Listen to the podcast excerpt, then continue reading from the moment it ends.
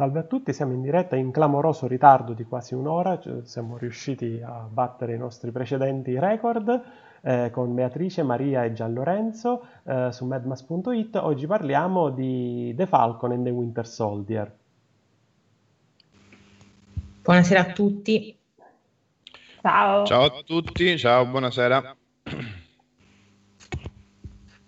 Ecco, ho fatto un ultimo check ai ai microfoni, parliamo di quella che di fatto è la serie, la serie Disney Plus più vista di, più, più vista di sempre in, all'esordio, quindi al weekend di apertura, e non solo nello stesso periodo, anche la serie più, più vista in assoluto, ecco qui poi Disney parla di vista in assoluto in, a livello globale, ma poi si riferisce, come dire, all'universo Disney. Perché? Perché in realtà ancora oggi è difficile stabilire delle metriche esatte di audience per questi prodotti. Sappiamo che sicuramente la serie, a detta della stessa Disney, più vista eh, su Disney Plus, quindi ha superato sia WandaVision che The, The Mandalorian nelle puntate di esordio e, e se, sembra in base ad alcune statistiche che se la sia tra virgolette giocata con quasi 2 milioni, 1 milione e 8, 1 milione e 7 di, um, di spettatori direttamente in streaming con l'altra grande uscita del periodo che abbiamo affrontato nella precedente live, ossia la versione di Zack Snyder della,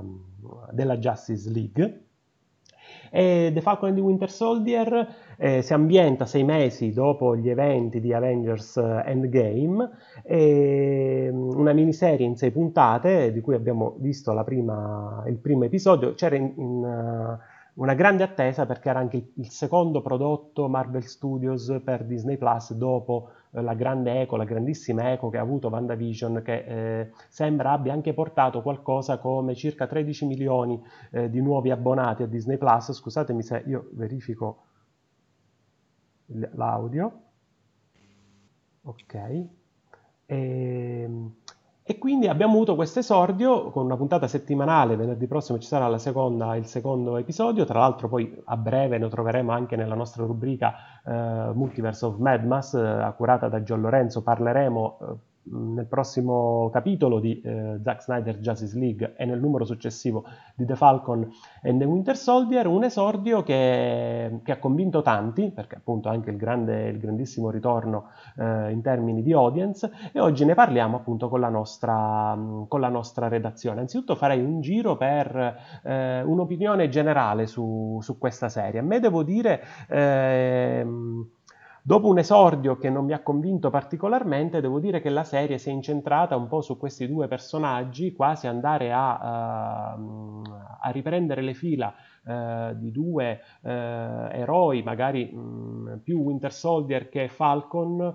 che avevamo lasciato come... Um, co- diciamo, coprotagonisti eh, nel grande ciclo del Marvel Cinematic Universe, ma in qualche modo probabilmente non avevamo avuto modo di conoscere eh, nel dettaglio o in maniera approfondita, come invece probabilmente la serie ci darà modo eh, di fare. Quindi ho apprezzato fondamentalmente la ricostruzione di questi due personaggi, eh, il rapporto di The Falcon con le sue responsabilità, con il suo ruolo, la, il il cammino di redenzione in qualche modo del soldato d'inverno e magari ecco, non anticipiamo determinati punti però ecco anche come questo ruolo tra l'altro eh, interpretato da un attore a mio avviso molto bravo come Sebastian eh, Stan il pupillo di, di, Mark, di Mark Hamill che lo vorrebbe in qualche modo nell'universo Star Wars come per ereditare le, il ruolo di Luke Skywalker vista anche la somiglianza fisica che c'è tra i due. E quindi sì diciamo una puntata che a mio avviso è stata stata fondamentalmente in crescendo, un, un, incipit un po' stentato e poi è andata in, in, crescendo, magari questo lo vedremo tra le cose che ci sono piaciute eh, di più e di meno e magari adesso facciamo un giro eh, generale su quello che pensate di questo, di questo esordio, di questo nuovo esordio su Disney Plus. Magari iniziando da Bea. Va bene, inizio io, sono pronta. Allora, a me devo dire la verità, i primi 5 minuti, mm, penso di non fare spoiler, comunque sono appunto i primi 5 minuti di azione mi hanno lasciato un po' eh, tipo dai, dai, dai che ce la fai. Ce la Però poi fare. si è... Eh? Ce la puoi fare. Cioè. Sì, esatto, esatto. Che mm, in realtà me lo aspettavo un po', nel senso che avevo memoria, ho memoria dei, di tutti i film di Capitan America, soprattutto di Capitan America e Winter Soldier, che comunque la componente eh, action è, mi, mi sembra di ricordare che sia abbastanza importante, quindi un po' me l'aspettavo, non me l'aspettavo subito, eh, però poi si è ripresa bene e comunque l'ho trovata molto interessante, mi è piaciuto molto eh, la lotta interiore di, eh, di The Winter Soldier, uh, Winter Soldier va... Ah no, non lo posso dire, ok. Eh, ah, non lo posso no, dire. Scusa, tec- no. Tecnicamente non è più spoiler, sì, dai, sì, domani sì. c'è la seconda domani puntata. Vai, vai. Spoiler, spoiler free. Mi è, mi è piaciuto che è andato in terapia, cioè noi lo vediamo in terapia, che è una cosa che avrebbe dovuto fare anche Wanda, però gli hanno dato una serie TV, come dice il meme. E, ehm, e questa cosa mi è piaciuta perché non abbiamo mai visto un, un beh, si può definire il supereroe di Winter Soldier? Sì. Sì. sì. Che affronta tutto quello che ha dentro, cioè Ok, quindi, quindi mi è piaciuto molto. Passo la parola agli altri, se no parlo solo io. Vai Maria. Maria, tra l'altro, allora. trovate la sua recensione su Madmas della prima, della prima puntata che vi consigliamo caldamente di andare a rileggere. Grazie Marco. Allora, mm, io ero partita con delle aspettative bassissime uh, dopo Wanda, dopo mm, insomma tutto l'arco narrativo bellissimo, emozionante di WandaVision, il, tutto il contesto meta narrativo, la sperimentazione che c'era con WandaVision, mi sono detta ok, The Falcon and Winter Soldier sarà l'ennesima uh, buddy series con due super eroi che si, se le danno di tanta ragione con i cattivi, un po' di battutine finisce là. Invece sono stata veramente contenta di vedere che c'è molta più carne al fuoco di quello che pensassi e soprattutto che la serie riesce a bilanciare bene la parte action, la parte emotiva, l'humor, insomma, veramente secondo me è un primo episodio che mi ha coinvolto e mi ha convinta. Dobbiamo vedere come proseguirà perché sono ancora sei episodi, quasi di un'ora ciascuno, quindi c'è molto da, da sviluppare, però devo dire che al momento per me è un, bel sì per il momento, per questo primo episodio. Vai Gian. Tocca a me.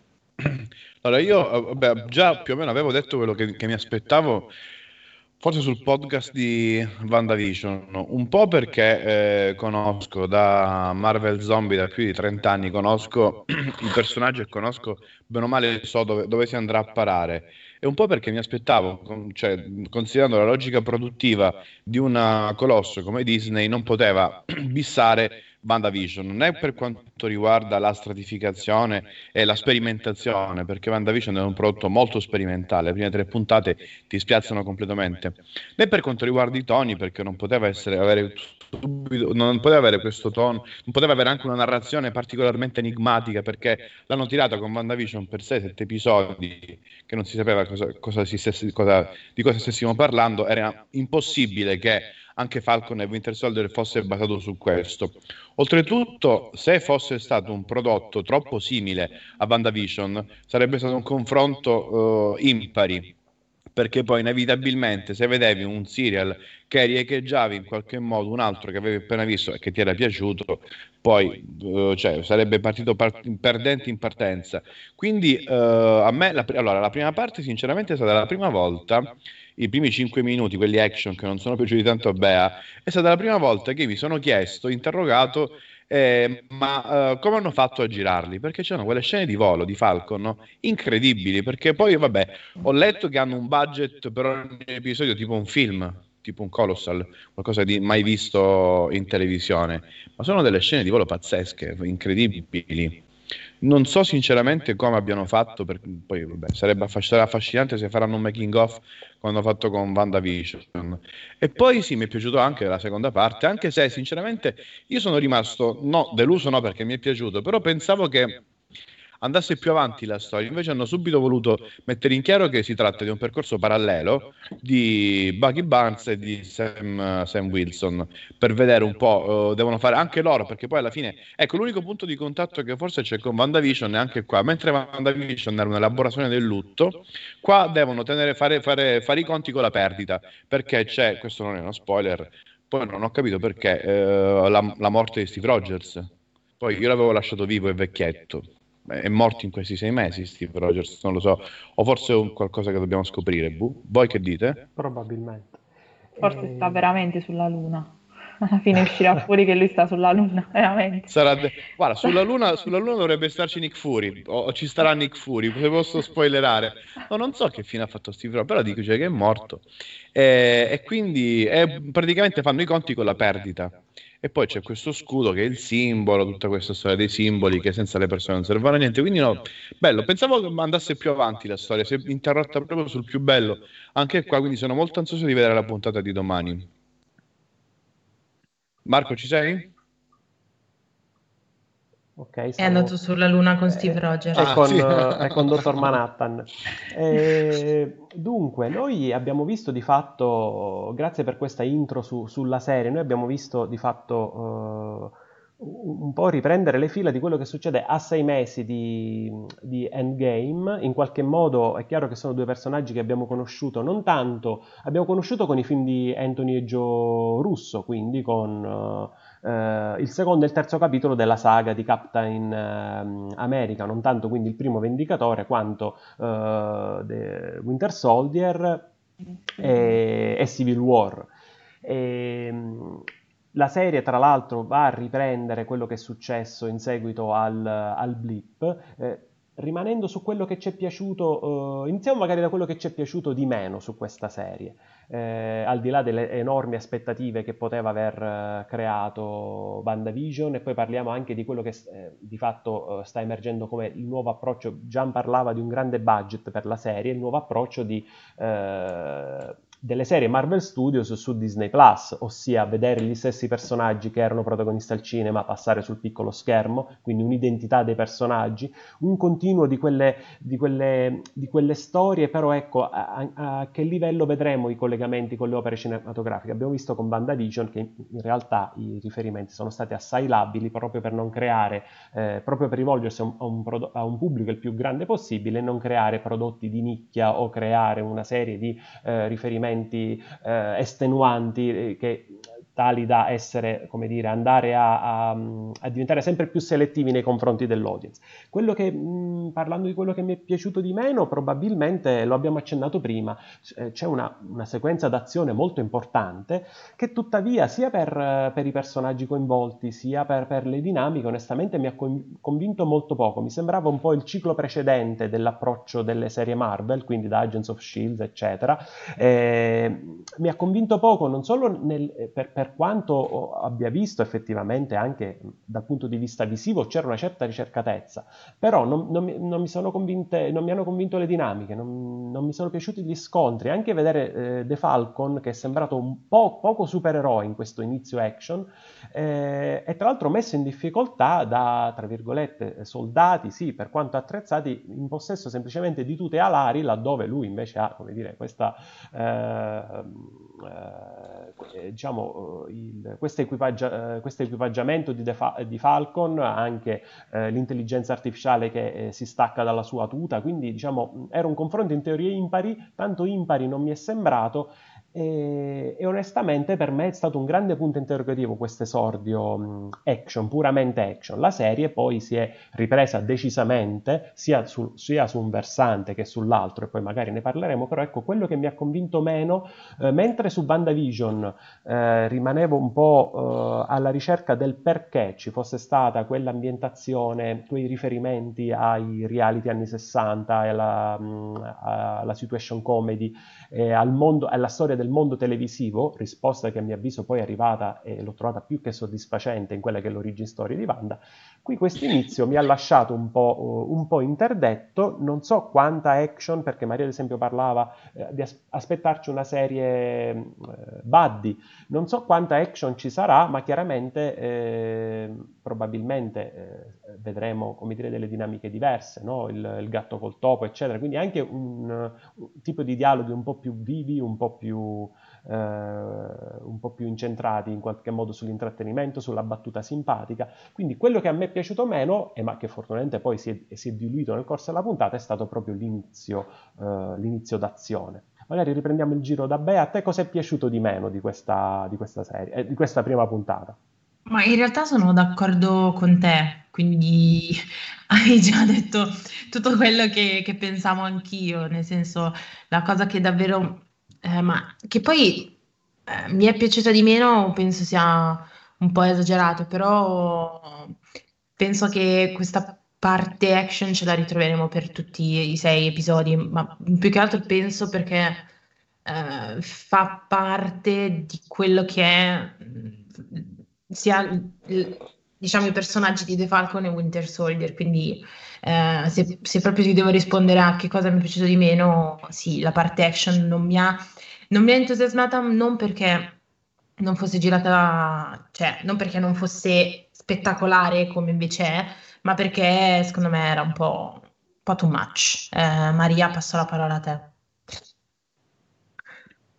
Guarda, Bea, penso che cioè, sì, mi ritrovo abbastanza sia con te che con Marco, nel senso che la, la, la sequenza iniziale di volo è una cosa che cioè, registicamente, visivamente, è livelli proprio alti, cioè bellissima, veramente be- da cinema, effettivamente da cinema, si vede che hanno un budget alto, che lo hanno saputo utilizzare bene. Però all'inizio sembrava quasi come hai detto tu, no? un po' di una spintarella, forza ragazzi, ce la facciamo e quindi era un po' così. Però poi, uh, devo essere sincera, dopo un po' la, la, puntata ha preso il volo, quindi se proprio dovessi indicare qualcosa che mi è piaciuto di meno, questo. Uh, poi per il resto no, niente da dire, devo, devo, essere sincera, proprio perché avevo aspettative estremamente basse, mh, mm, è stata una puntata che insomma mi ha, mi ha sorpreso in maniera positiva, quindi sì. Vai Gian. Gian, cosa ti è piaciuto io, No, vabbè, io, io continuo a spezzare una... No, niente. continuo a spezzare una lancia per il telefilm, anche perché no. Sai, io consideravo, io ho visto sia WandaVision che questo con Winter Soldier insieme a mio figlio, che ha otto anni. E eh, apprezzo il fatto che, cioè, non è che apprezzo, sottolineo la qualità del, del, prodotto anche di Falcon perché sono dei, dei, dei telefilm che sono, devono essere e sono uh, fruibili e appassionanti per ogni fascia d'età. Considerando anche il fatto che Falcon e The Winter Soldier a livello produttivo e di, di messa in onda doveva essere il primo rispetto a WandaVision, quindi non trovo strano il fatto che fossero partiti con un botto per fare vedere il collegamento subito fi- con i film, quello che avete visto al cinema lo vedrete anche qua, però poi ci spostiamo su un altro territorio. Questo doveva essere proprio l'apertura dei, dei Marvel Studios in televisione. Poi per tanti motivi è passato WandaVision in, prima e Falcone di Winter Soldier dopo, però oltretutto, ripeto, mentre mio figlio poi si è un po' annoiato a otto anni, si è un po' annoiato nella parte finale, quando poi c'era eh, Bucky che andava dallo psicanalista, Falco che va in banca a chiedere il mutuo e là giustamente lui si è un po' annoiato. Si è invece saltato quando ha visto eh, il Falcon che lottava con Batroc. Quindi voglio dire, sono dei, secondo me sono dei bilanciamenti necessari perché eh, la cosa bella poi oltretutto del, tutti criticano la Disney, tutti criticano la Marvel da quando è stata acquisita comp- eh, da quando ha comprato anche la Marvel, cioè da quando sono unite con la Marvel, criticano il fatto dell'edulcoramento, edulcorazione, vabbè, il fatto che eh, si, il sospetto che edulcorino i prodotti un po' troppo uh, spinti, un po' troppo per adulti, però io sinceramente non ci vedo nulla di male se eh, in un telefilm che deve proporre anche un approfondimento psicologico e anche come sarà dopo una riflessione politica sulla, sulla situazione drammatica che vivono gli Stati Uniti adesso, non ci trovo niente di male che ci sia una bella scena così tranquilla, spensierata, in cui danno una bella botta di adrenalina e poi eh, cioè, cercano di, fare, di dare un colpo al cerchio e uno alla botte, come, come si dice. Quello, ah, ecco, quello che mi è piaciuto di meno, troppo poco use agent in questa prima puntata. Pensavo che ce ne fosse di più. Cos'è che non c'è? Use agent. Ah, ah, ah sei stata il... poco attenta. Il nuovo Beh, capitano. Il... No, no, scusa, no, sono, sono, sono, è colpa mia perché non è chiamato ancora eh. così. Capitano America governativo, scusami. Ah, vuoi dire, Ah, ok, che Scusatemi, praticamente sì, con sì. ehm, che è quello che- di cui c'è il meme che gira, che è il, faccia il di Apple. Scusa Marco, posso, posso aprire una parentesi? Io mi ricollego a una cosa che ho detto quando abbiamo fatto il podcast di- su Justice League di Zack Snyder. Ho parlato di un miscasting a proposito di Ezra Miller come Flash. Perché secondo me, per la conformazione del suo viso, quella maschera di Flash sta malissimo a Ezra Miller. E in questo caso, l'attore che fa Hughes Agent, cioè il Capitano America governativo, che tra parentesi è un figo ed è il figlio di Kurt Russell, sta malissimo con questa ma- maschera perché gli appiattisce la faccia, non so che cosa fa. Sembra che il naso coincide poi col. È, è un po' un effetto un po' grottesco all'inizio, dai, non so quanto voluto. Perché lui senza maschera un è un gran figo. Però Probabilmente quella un po' voluto. diciamo- Ah, gran Ma lo figo. spero. Ma tu l'hai visto senza maschera? Sì, sì, lo sto guardando di fianco a suo padre. No, eh, Beh, sai non è è... il problema? Vabbè, non fare il paragone con Kurt Russell, dai. No, Però è che non dire, tra me riesco, lui penso che... non riesco a non vedere il vecchietto di App. Eh, E vabbè, quello è infatti è il rischio. Purtroppo, ma quella maschera ha ha peggiorato le cose, secondo me. Potevano studiarla un po' meglio, forse. Però vabbè. Vedremo come la sviluppano nei prossimi episodi, magari cambia un pochino. Ma Magari- purtroppo penso di no. La maschera resta questa. Ecco, bene, Beh, riuscirò più a personaggio- vedere. Il personaggio poi avrà ovviamente più peso di, di così. Se seguono quello che è successo nei fumetti, eh, poi non lo so. Vabbè, ma tanto già penso il pubblico, già quasi tutti non lo sopportano perché ha preso il posto di Steve, ha preso il posto di Sam, quindi somiglia al vecchietto di Up. eh, magari sai pure che è brutto, non ci piace, basta, l'abbiamo bannato, non ci Eh. interessa poi. È tipo la Umbridge Sì, di. Harry Potter. Esatto, cioè lo, la- cioè lo vedi e fai, oddio, no, e la odi a prescindere, capito? Quindi non va più bene, basta. Esatto, esatto. Come rovinare un personaggio internet. Sì, sì, no, Come, come, come, come villain forse era meglio Agatha Harkness, anche se vabbè non sarà il villain lui, perché i cattivi saranno altri qua. Non fare Ah, spoiler. pensavo... No, non fa- no. Vabbè, ma si, cioè, si sa, ci sono tutti i poster promozionali, si sa chi sarà il villain, non lo sai tu? No, io non le guardo queste Non glielo, cose. non glielo dire, Gian, lasciala nella sua Ma non può entrare su Facebook. ignoranza. Vabbè, allora non può andare su Facebook se, se non vuole conoscere il villain di Falcon e di Winter Soldier.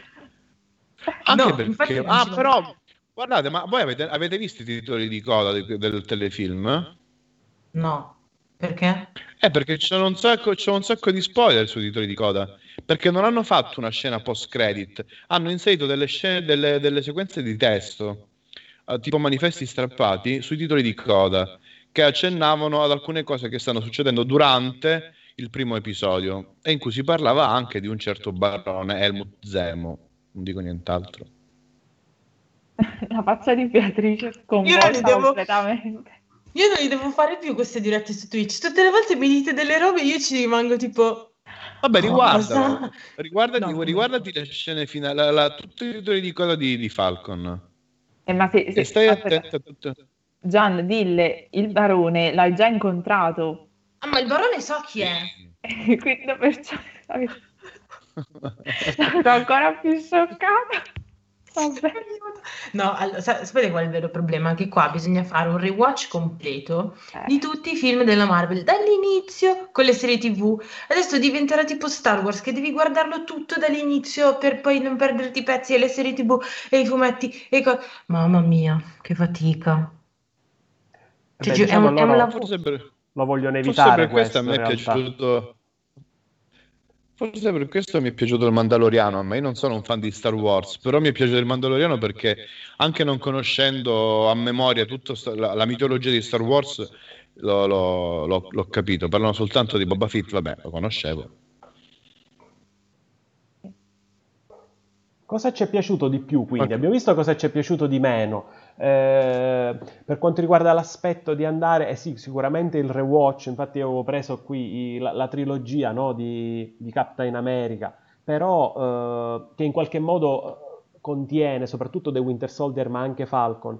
Cosa ci è piaciuto di più? A, me personalmente io credo che il Soldato d'inverno abbia un grande potenziale, sia il personaggio che, ehm, che l'interprete, eh, quindi sono stato conquistato da, dalla sua storyline e anche da quello che vediamo alla fine della, dell'episodio, di fatto questo suo cammino di redenzione, il fatto di andare ad assistere il padre del, eh, diciamo, di una delle sue vittime da, da spietato soldato, soldato d'inverno che lavorava per, eh, insomma, per eh, l'Idra e quindi ai servizi eh, dell'Idra e quindi anche la sua capacità. Noi abbiamo visto, parlava, non mi ricordo chi si riferiva alle sedute da, dal psicoterapeuta, tra l'altro abbiamo Loren Bracco, no? da, da, celebre attrice dei Soprano che eh, interpreta il, il ruolo. E, è molto carino anche il loro rapporto, no? quando anche lui dice ah, ma tu non sei una, una, brava psicoterapeuta perché lei in realtà è un personaggio abbastanza fuori dai, dai, canoni, quindi un bellissimo personaggio femminile. Abbiamo, eh, in questo momento, per adesso abbiamo visto solo lei come bellissimo personaggio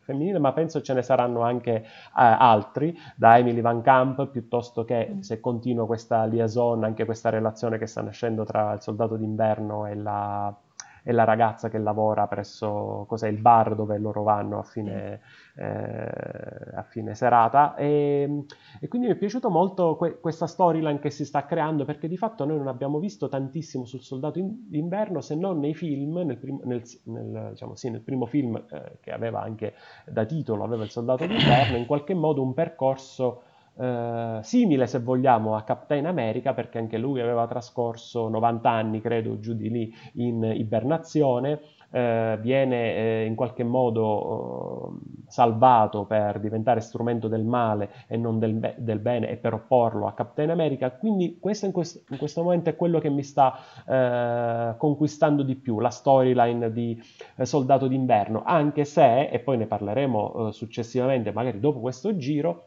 in qualche modo questo telefilm, al di là dei riferimenti politici che ancora non sono fortissimi, eccetto per eh, la crisi che in qualche modo, eh, il parallelismo con la crisi americana che nella serie viene vista come la crisi dei finanziaria dovuta alla ricomparsa di miliardi di persone contemporaneamente, quindi ancora secondo me i riferimenti politici non sono forti, non sono pressanti, ma eh, eh, oh, se, ancora questi riferimenti.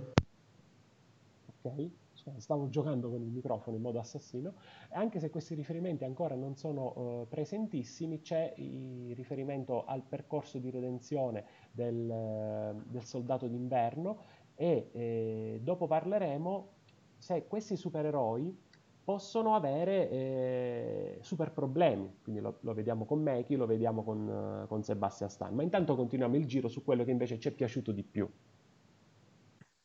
Allora, vado io che poi dopo questa risposta purtroppo devo abbandonare la nave. E, ehm, a me è piaciuto, allora, so che l'ho ripetuto, l'ho detto già all'inizio, a me pi- mi ha colpito veramente tanto la terapia di Baki, eh, perché per la prima volta appunto vediamo un, uh, un personaggio Marvel diciamo, alle prese con, sono, con, quelli che sono i suoi sentimenti, il suo passato, che poi lui non riesca ad affrontarli anche perché quando va dal vecchiettino non riesce a dirgli guarda che ti ho occupato il figlio e per carità non glielo deve dire perché sennò poverino ci rimane male e no.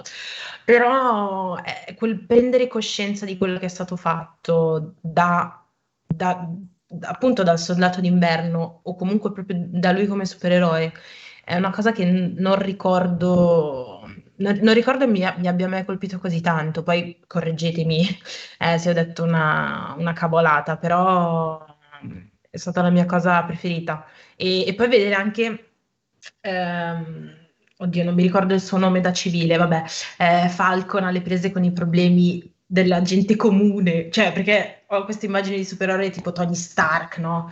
Potente, eh, ricco, che è, è, qui e poi c'è i veri supereroi che fanno un po' più fatica a mettere il pranzo con la cena. E va bene, su queste note passo la parola in, intanto e vi saluto e se riesco torno dopo, però adesso devo andare. Ciao. Ciao. Ciao. Ciao. Grazie, a dopo. Ciao.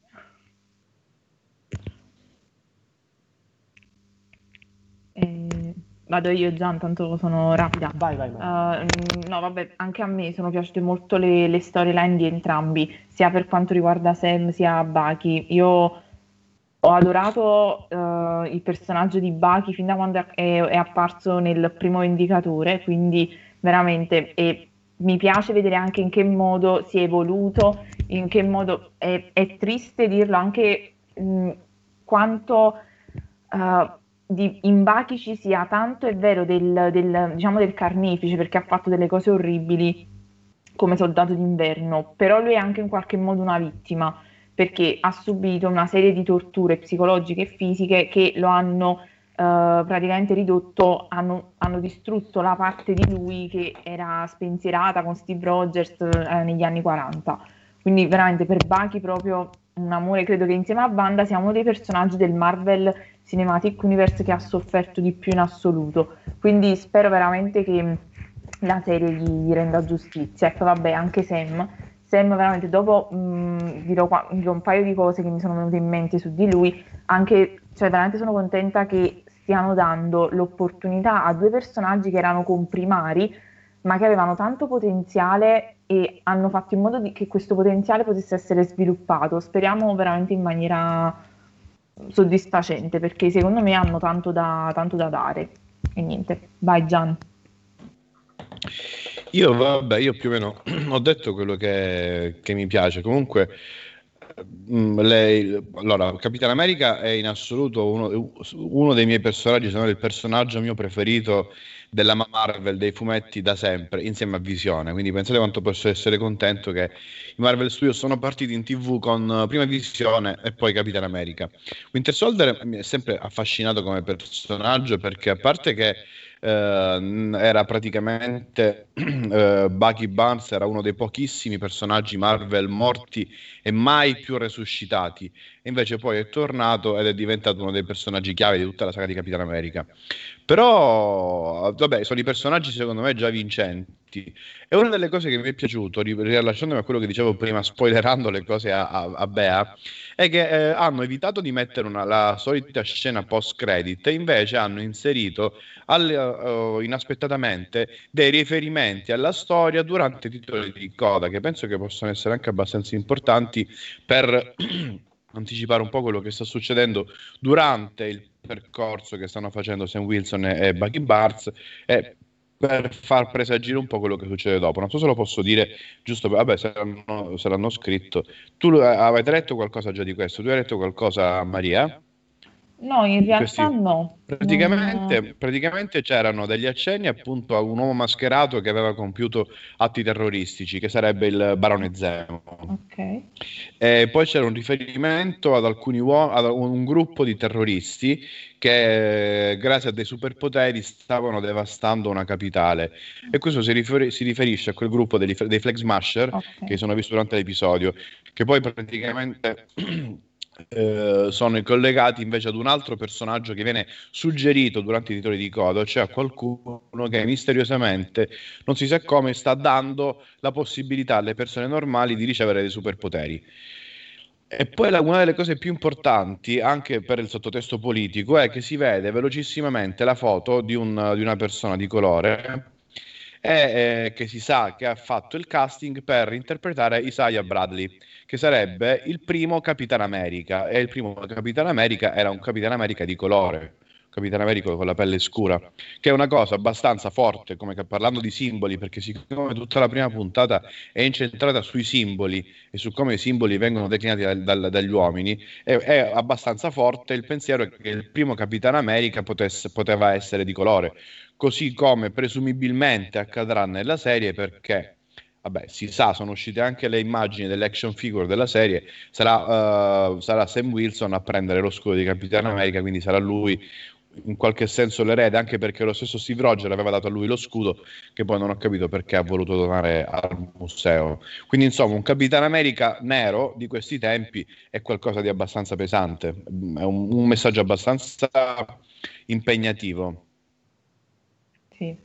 Beh, lui diciamo dona eh, il, lo scudo al museo perché nel suo percorso no, di introspezione eh, in qualche modo riconosce o, o, pensa di se stesso che non sia degno di sostituire quel simbolo o, o, di prenderne le veci o comunque lui vuole continuare il suo percorso per, lottare, eh, per combattere il crimine come, fa, come Falcon ma non come Captain America.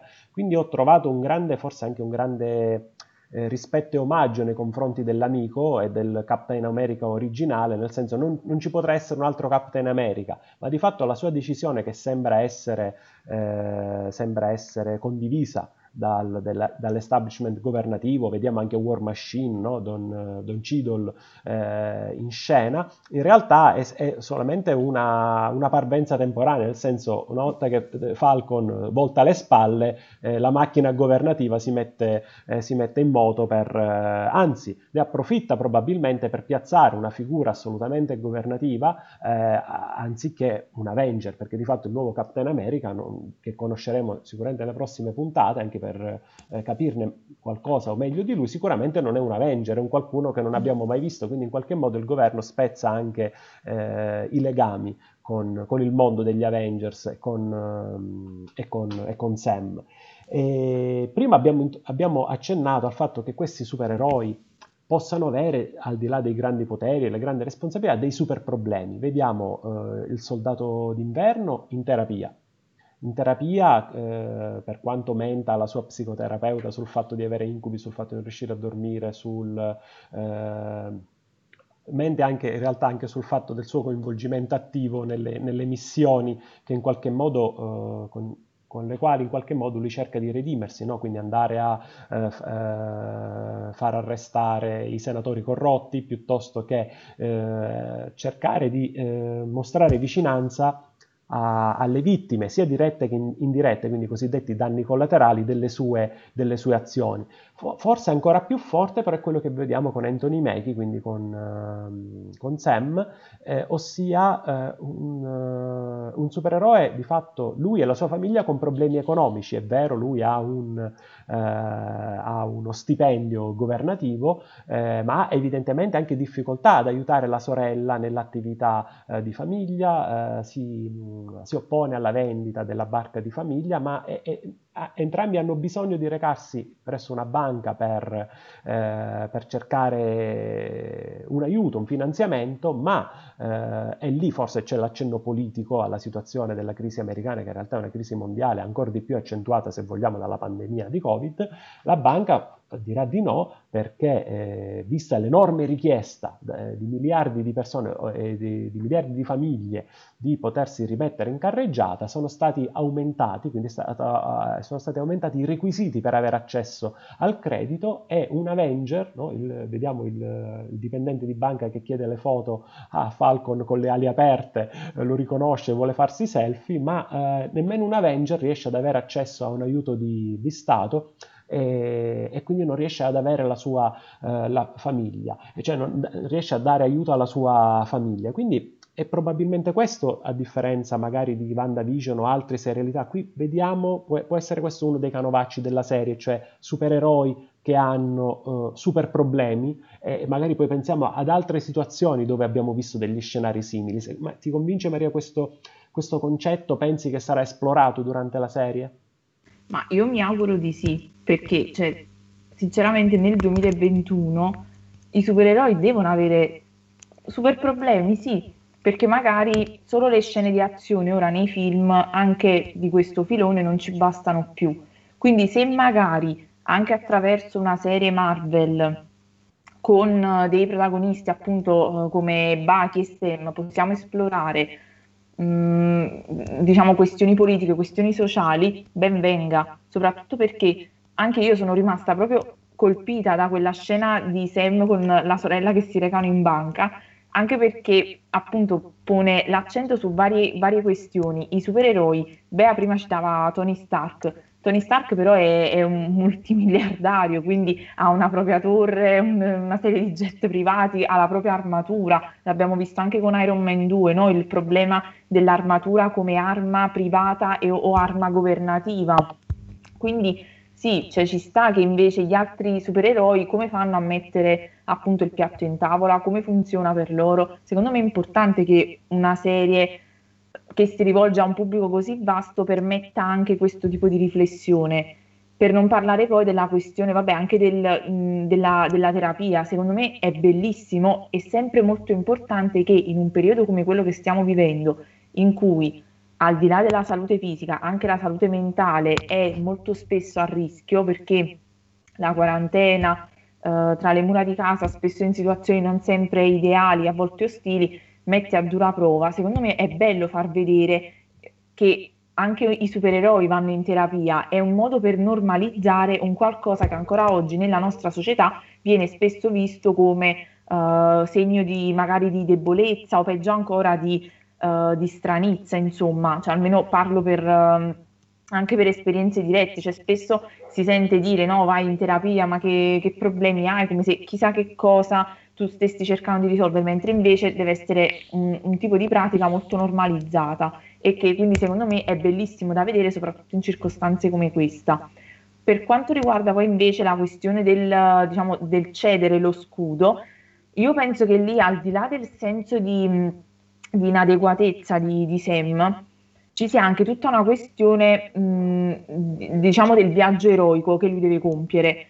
Sam sta rifiutando la chiamata che, ba- che, um, che, Steve gli ha rivolto. Quando lui dice la frase come ti sembra lo scudo e lui risponde mi sembra di qualcun altro, è perché è vero, effettivamente quello scudo racchiude tutta una serie di simboli che però uh, sono legati a una figura che al di là ora se sia effettivamente morto oppure semplicemente andato in pensione o sulla luna, è una figura che non può più rappresentare l'America, perché l'America non è più l'America semplicemente bianca Uh, diciamo di mh, mm, classe medio borghese, è un'America multirazziale in cui più voci si stanno facendo avanti, per fortuna.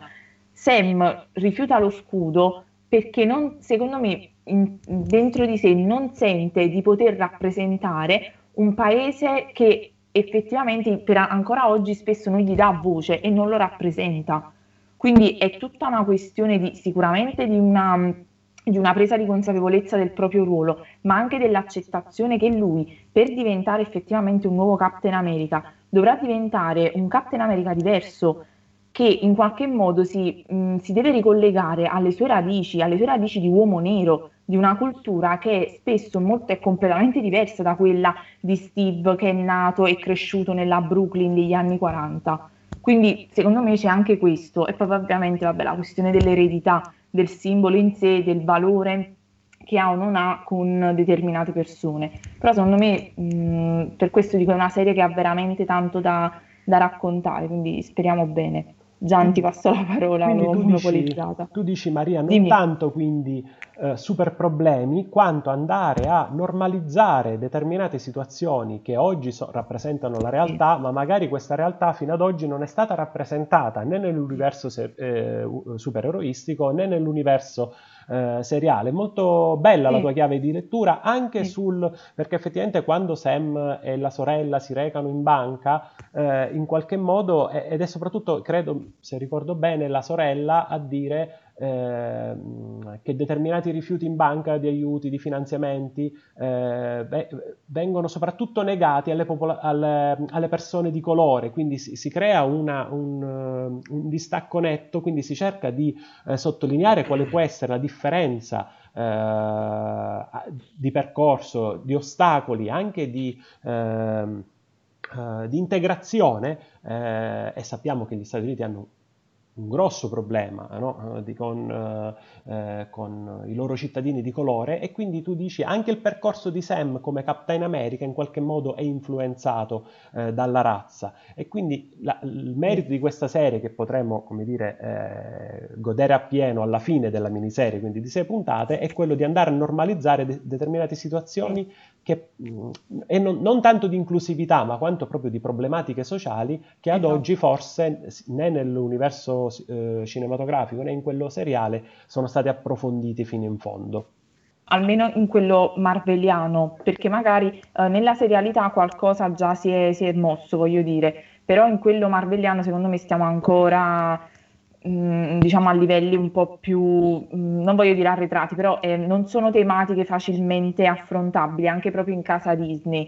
Poi anche mh, mm, mi viene in mente la questione del, cioè pongo l'accento sulla questione dell'eredità culturale di Sam, perché il regista Mark, Mark Spellman ha dichiarato che comunque la, eh, lui innanzitutto ha diretto Empire, che è un prodotto seriale che parla molto bene alla comunità black tra l'altro la Writers Room, quindi tutta la squadra di sceneggiatori, era composta da numerose persone appunto nere, quindi maggiormente persone che sanno che tipo di problematiche eh, sociali, economiche e politiche diciamo, loro affrontano e quindi possono maggiormente saperle rappresentare e scriverle per un personaggio come Sam. Quindi secondo me perciò mi viene in mente, dico, c'è anche questa, può, può, essere una possibile chiave di lettura, però... Che sì. vedremo nelle prossime puntate. Sì. Grazie Maria. E di cosa? Vai Gianni, i supereroi possono avere super problemi? Allora, io sono d'accordissimo con quello che ha detto Maria. I supereroi della Marvel sono nati come supereroi con super problemi, perché infatti la Marvel si è distinta fin dal, dall'inizio da questa intuizione di, di, di Stan Lee che ha creato il supereroe con super problema. Quindi, per definizione, il supereroe Marvel ha super problemi. Infatti, lo dicevo anche nell'altra diretta della scorsa settimana a proposito della DC Comics e della Justice League. Mentre in, uh, in DC praticamente la maggior parte, quasi totalità dei personaggi sono degli esseri semidivini che cercano di avere una vita normale. Superman è un dio vero e proprio, un alieno che cerca di diventare un, un umano. Wonder Woman è una dea vera e propria, si nasconde sotto mentite spoglie. Eh, invece nella Marvel c'è il processo opposto, sono delle persone comuni quasi, totale, quasi tutti, tutti, i personaggi della Marvel sono delle persone comuni che devono far fronte con dei poteri che, che gli vengono conferiti loro malgrado e che loro malgrado li fanno diventare degli eroi. Infatti, da grandi poteri derivano grandi responsabilità. La frase, il motto storico di Spider-Man, si calza perfettamente anche a tutta la produzione Marvel, perché c'è proprio in tutti i supereroi, in tutti gli eroi personaggi della Marvel, c'è questo fortissimo senso di responsabilità. Nel momento in cui io, io, io ho un potere, qualcosa, o, o quantomeno qualcosa che mi fa essere diverso dagli altri, devo spenderlo per il bene della comunità. Quindi il super problema è connaturato alla Marvel. Diceva bene Maria il fatto che ancora nel Marvel Cinematic Universe non sono emersi particolarmente le varie diversità uh, culturali, di etnie, per quando, cioè, non c'è stato ancora questo forte aggancio con la realtà, cosa che invece esiste da sempre nella Marvel e ultimamente si è ancora più pronunciato perché uh, e non so se la Disney potrà o vorrà tenersi al di fuori di questo discorso di, di, di aggancio con la realtà, anche perché è in, pro, è in pre-produzione la, la, serie TV su Kamala Khan che è il primo personaggio, il primo supereroe pakistano, una ragazza adolescente pakistana che diventerà Miss Marvel. Quindi voglio dire, il supereroe Marvel è naturalmente con super problemi, è almeno sulla carta, naturalmente fa parte di queste, cioè eh, rappresenta tutte le varie comunità. Infatti il Capitano America Nero, Sam Wilson, su, nei fumetti è apparso in piena epoca Trump, quindi pensate un po', durante un presidente come Trump, un Capitano America Nero. Kamala Khan anche fa parte di quel periodo. Prossimamente saranno celebrati gli 80 anni di Capitano America con un fumetto che ripercorre eh, tante eh, varie, varie, fasi di Capitano America. Capitano America stesso, Steve Rogers, farà un viaggio negli Stati Uniti e incontrerà un suo emulo dichiaratamente gay, quindi ci sarà anche un Capitano America gay quindi la Marvel è sempre stata molto attenta, a, parlo sempre di quella cartacea, eh, è stata molto attenta a questa diversità, anche perché la Marvel è la prima casa editrice che ha pubblicato una testata con uh, in, nel sul titolo un supereroe nero, cioè Sam Wilson, Falcon, perché ha diviso per negli anni 60 ha diviso la testata con Capitan America. Il primo supereroe nero in assoluto è Black Panther, sempre della Marvel, quindi è sempre stato molto presente. E giustamente anche adesso sta cominciando a fare capolino questa quotidianità tramite i problemi di mutuo di, di Sam Wilson anche sul Cinematic Universe. Penso che prenderà sempre più piede perché se vogliono continuare ad approfondire i supereroi Marvel è una cosa che esiste perché Tony Stark è un unicum, poi gli altri devono tutti, giustamente come diceva Maria, devono fare i conti e mettere il, il pranzo a tavola, che in effetti ci si chiede poco come fanno, esatto, però sì. è, è, questo. Sì, sì, cosa, cosa, abbiamo visto uh, per quanto riguarda eh, un po' l'esperienza di WandaVision ci deve insegnare che i riferimenti saranno sempre e comunque labili al, uh, all'universo cinematografico proprio per evitare di creare prodotti uh, di nicchia o prodotti che in qualche modo uh, ti costringono psicologicamente a, met- a, unire tutti i puntini e quindi non, ehm, eh, eh, lasceranno andare più la fantasia dei, degli spettatori nel, nel creare, eh, nel creare la, um, la, propria mitologia, i propri riferimenti in parte immaginari che riferimenti concreti, ma quali possono essere Mm, al di là del, del, blip, quindi Avengers Endgame, mm. al di mm. là della storia di Winter Soldier eh, e Falcon nel secondo e nel terzo capitolo della saga di Captain America, quali possono essere i collegamenti con i film che abbiamo visto e con l'universo cinematografico? Perché eh, con WandaVision ci aspettiamo un sicuramente un collegamento con Doctor Strange nel multiverso della follia, è, è trapelato fuori anche lo, il rumor, spoiler, del fatto che i, i figli di Wanda saranno, eh, Visione, saranno presenti eh, in, questo, in, questo, film, sia perché erano vicini a dove si svolgevano le riprese, sia perché in qualche modo l'ultima scena eh, di WandaVision eh, ci permette di sentire proprio il grido d'aiuto dei figli di Wanda nei confronti di, di quelle che ormai possiamo chiamare eh, Scarlet Witch. In questo telefilm, eh, in questo serial, non si chiamano più telefilm, eh, quali, sono, quali possono essere i collegamenti con l'universo cinematografico che già, al di là di Zemo, no? il barone Zemo è forse il riferimento più forte a, al pregresso, eh, quali possono essere i riferimenti eh, futuri, sia in ottica fase 4, sia in ottica eh, uscite più, più, immediate. Io onestamente eh, in questo momento, anche rispetto a BandaVision, vedo un approccio un po' più classico, cioè è vero che sono gli stessi protagonisti, è vero che c'è un budget da eh, prodotto quasi cinematografico, eh, però mi aspetto um, meno, meno, collegamenti, meno riferimenti, meno, meno trip mentali, ecco, eh, eh, rispetto a quelli di Wanda in una serie che secondo me ah, eh, punterà forte sulle tematiche che abbiamo appena detto, cioè normalizzare eh, determinate problematiche mostrare quella parte di società che forse è sempre stata eh, troppo eh, ignorata o non resa visibile in questi tipi di prodotto, però non mi aspetto grandissimi collegamenti con, eh, con la fase 4 o con, eh, o con, le prossime uscite più immediate. R- ripeto, è chiaro che il ritorno di Daniel Brühl, che è anche un attore molto bravo, molto stimato, eh, sicuramente va ad essere eh, un elemento da non, da non prendere, da, insomma, da tenere in considerazione. Voi cosa ne pensate rispetto al collegamento di questa serie con l'universo cinematografico, quindi con i film? Mm.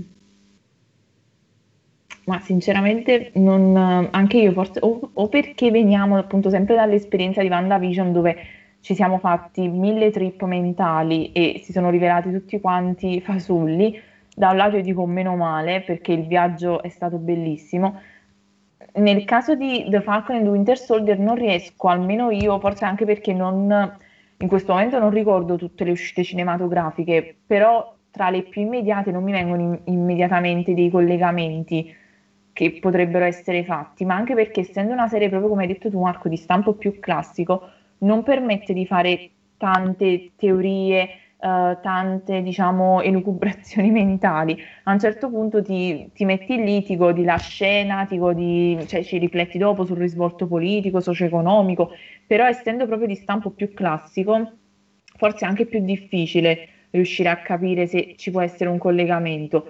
Mi era venuto in mente così magari qualcosa con Black Widow oppure con la serie di Okai che però hanno appena terminato di girare, ma più perché magari si tratta, diciamo, uh, del legame che almeno nei fumetti, Gian, poi mi correggi se sbaglio, um, The Winter Soldier aveva con Black Widow.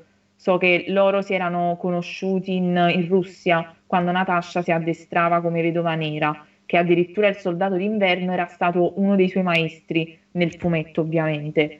Quindi mi è venuto in mente questo collegamento così rapido, però non, sinceramente non saprei non credo che ci siano collegamenti memo- da fare. Guarda, a memoria, a memoria uh, Winter Soldier ha, no, ha, conosciuuto Natasha dopo, sono stati amati. Allora, praticamente sì. uh, eh, durante nessuno sapeva che fosse vivo.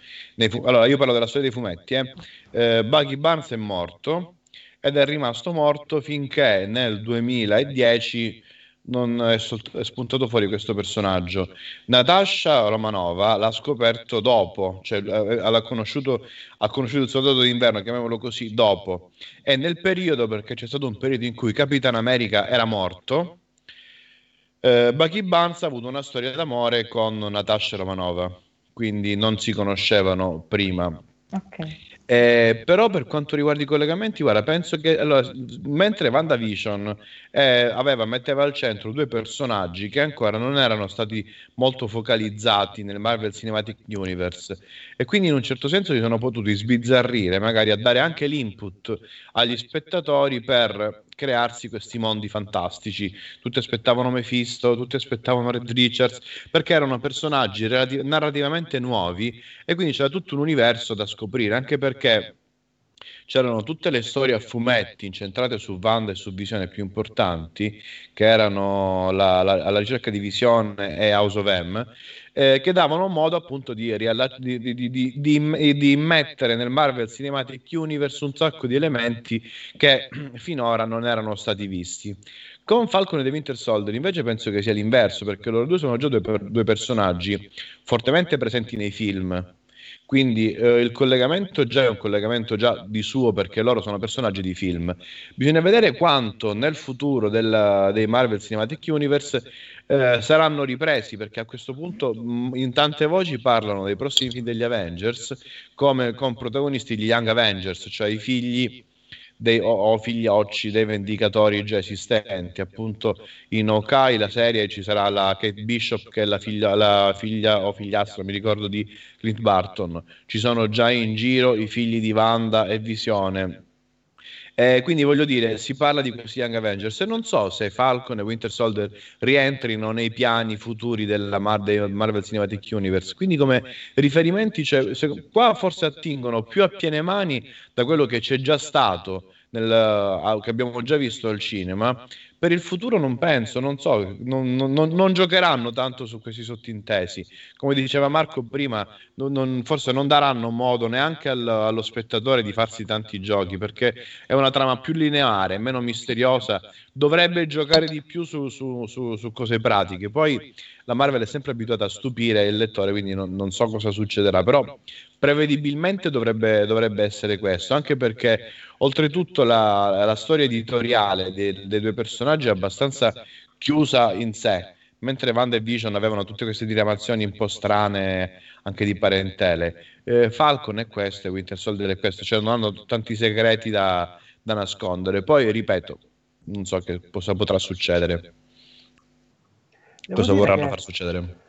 Lo spunto Dimmi. di Maria eh, è interessante sul fatto, mh, è passato un po' uh, sotto osservazione, però il fatto che in qualche modo Black Widow possa avere dei riferimenti quantomeno sul Soldato d'inverno, perché eh, le prossime uscite saranno appunto Black Widow, sarà eh, Shang-Chi, sarà eh, Doctor, il sequel di Doctor Strange eh, però ad oggi non ci sono, se non dei, dei rumor su un potenziale cameo, però non è eh, assolutamente confermato, non ci sono riferimenti sul fatto che il soldato d'inverno possa apparire, laddove però, eh, come dire, il la, il materiale originale, quindi il materiale di ispirazione, potrebbe spingere verso quella, verso quella direzione. Gian in qualche modo ha anticipato dei punti che riguardano i collegamenti eh, con i fumetti e che vedremo in Multiverse of Madness nel, non, non, nel prossimo numero che sarà dedicato a Zack Snyder Justice League, ma eh, diciamo nel, nel, nel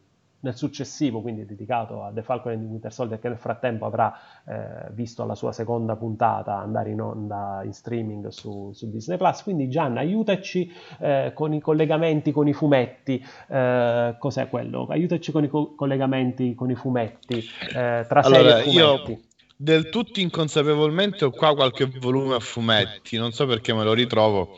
Allora, questo è il primo volume in cui compare il soldato d'inverno Bucky Barnes che è scritto da Ed Brubaker. Questo qua praticamente è una storyline che poi è andata avanti sui fumetti per circa 3-4 anni in cui tornava Bucky Barnes c'era questo soldato d'inverno eh, che era un killer uh, russo, uh, non si sapeva, non si conosceva il, il, passato, si scontra con Capitan America e Capitan America scopre che era il suo pupillo che aveva perso, che penso, lui pensava morto tantissimi anni fa. Quindi già c'è questo scontro morale perché ancora diciamo che è, è ancora un killer.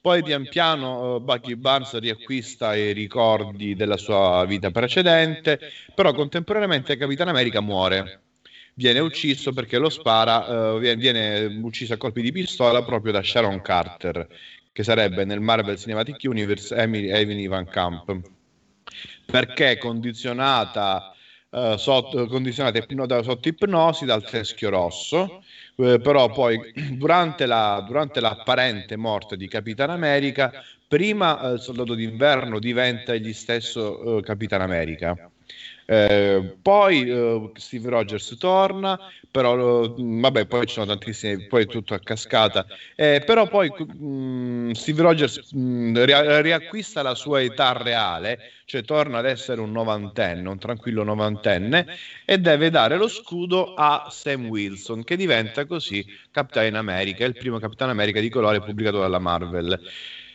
Poi però questa roba porta anche ad un interessantissimo mm, risvolto che però purtroppo penso che non avrà nessun futuro in, nel Marvel Cinematic Universe perché ho letto proprio qualche giorno fa un'intervista a Kevin Feige che escludeva assolutamente ogni futuro coinvolgimento di Chris Hemsworth nei, del, nei, nei piani del, dei Marvel Studios, quindi Capitan America, almeno con, nei panni di Chris, no, Chris Hemsworth, no, Evans, scusa, Chris, Evans, Chris Evans. Non, cioè, Capitan America non sarà mai più Chris Evans. Però io sempre facendomi le solite pippe mentali di noi fumettari, eh, così come nei fumetti, nel Marvel Cinematic Universe Steve Rogers è diventato vecchio. Nei fumetti, uh, Steve Rogers a un certo punto ritorna giovane grazie ai poteri del cubo magico, che nel, nel, sul, al cinema sarebbe il Tesseract. Tornando giovane, ora non sto a spiegare perché, perché è veramente complicato. Uh, torna giovane, però pian piano si scopre un Capitan America sconvolgente perché a un certo punto, alla fine di un albo, Capitan America uccide una persona, uno scienziato, e dice Heil Hydra perché Capitan America diventa un seguace dell'Idra diventa il capo massimo dell'Idra. Ora, una, poi questo qua porterà anche a Capitan America che cerca di, di conquistare politicamente gli Stati Uniti, vabbè, tutta una, una storia. No, era molto interessante da vederla sullo schermo, anche per i risvolti politici, però non so, Chris Evans non sarà più Capitan America. Ho pensato che magari sarà anche possibile. Mi sembra strano che vogliano eliminare totalmente Steve Rogers, però così come hanno eliminato Iron Man c'è da pensare anche ad un ricambio generazionale perché magari uh, Robert Downey Jr. cominciava a essere un po' troppo in là con l'età. Magari potranno ri- ripresentare un altro Tony Stark, un altro Steve Rogers ringiovaniti per qualche motivo. E non è da escludere che magari Steve Rogers ritorni giovane magari con un altro volto, non lo so, penso, perché mi sembra veramente un po' strano eliminare completamente il Capitan America classico c'è occhi azzurri e capelli biondi dallo scenario della Marvel, anche per il futuro. Mi sembra un po' azzardato, però non so, voi come la vedete questa, questa... Maria, tu, secondo te? Allora, mm, ti parlo da fan sfegatata di Iron Man. Cioè, io quando Iron Man è morto in Avengers Endgame mi sono accasciata con, sulla spalla della mia migliore amica, lei mi passava i fazzoletti e ho continuato a piangere fino a quando non sono arrivati i titoli di coda. Ok, quindi figurati, cioè io sono la prima a dire vi prego fate in modo di far tornare uh, Tony Stark, però se devo essere sincera, io spero che non tornino, ma per un semplice motivo, ormai credo che i loro archi narrativi uh, siano, siano, completi, cioè secondo me è arrivato il momento, appunto, no, questa è l'eredità, la fase 4 è tendenzialmente tutta l'eredità dell'MCU, delle prime tre fasi cioè, secondo me è arrivato il momento di dare spazio ad altre storie.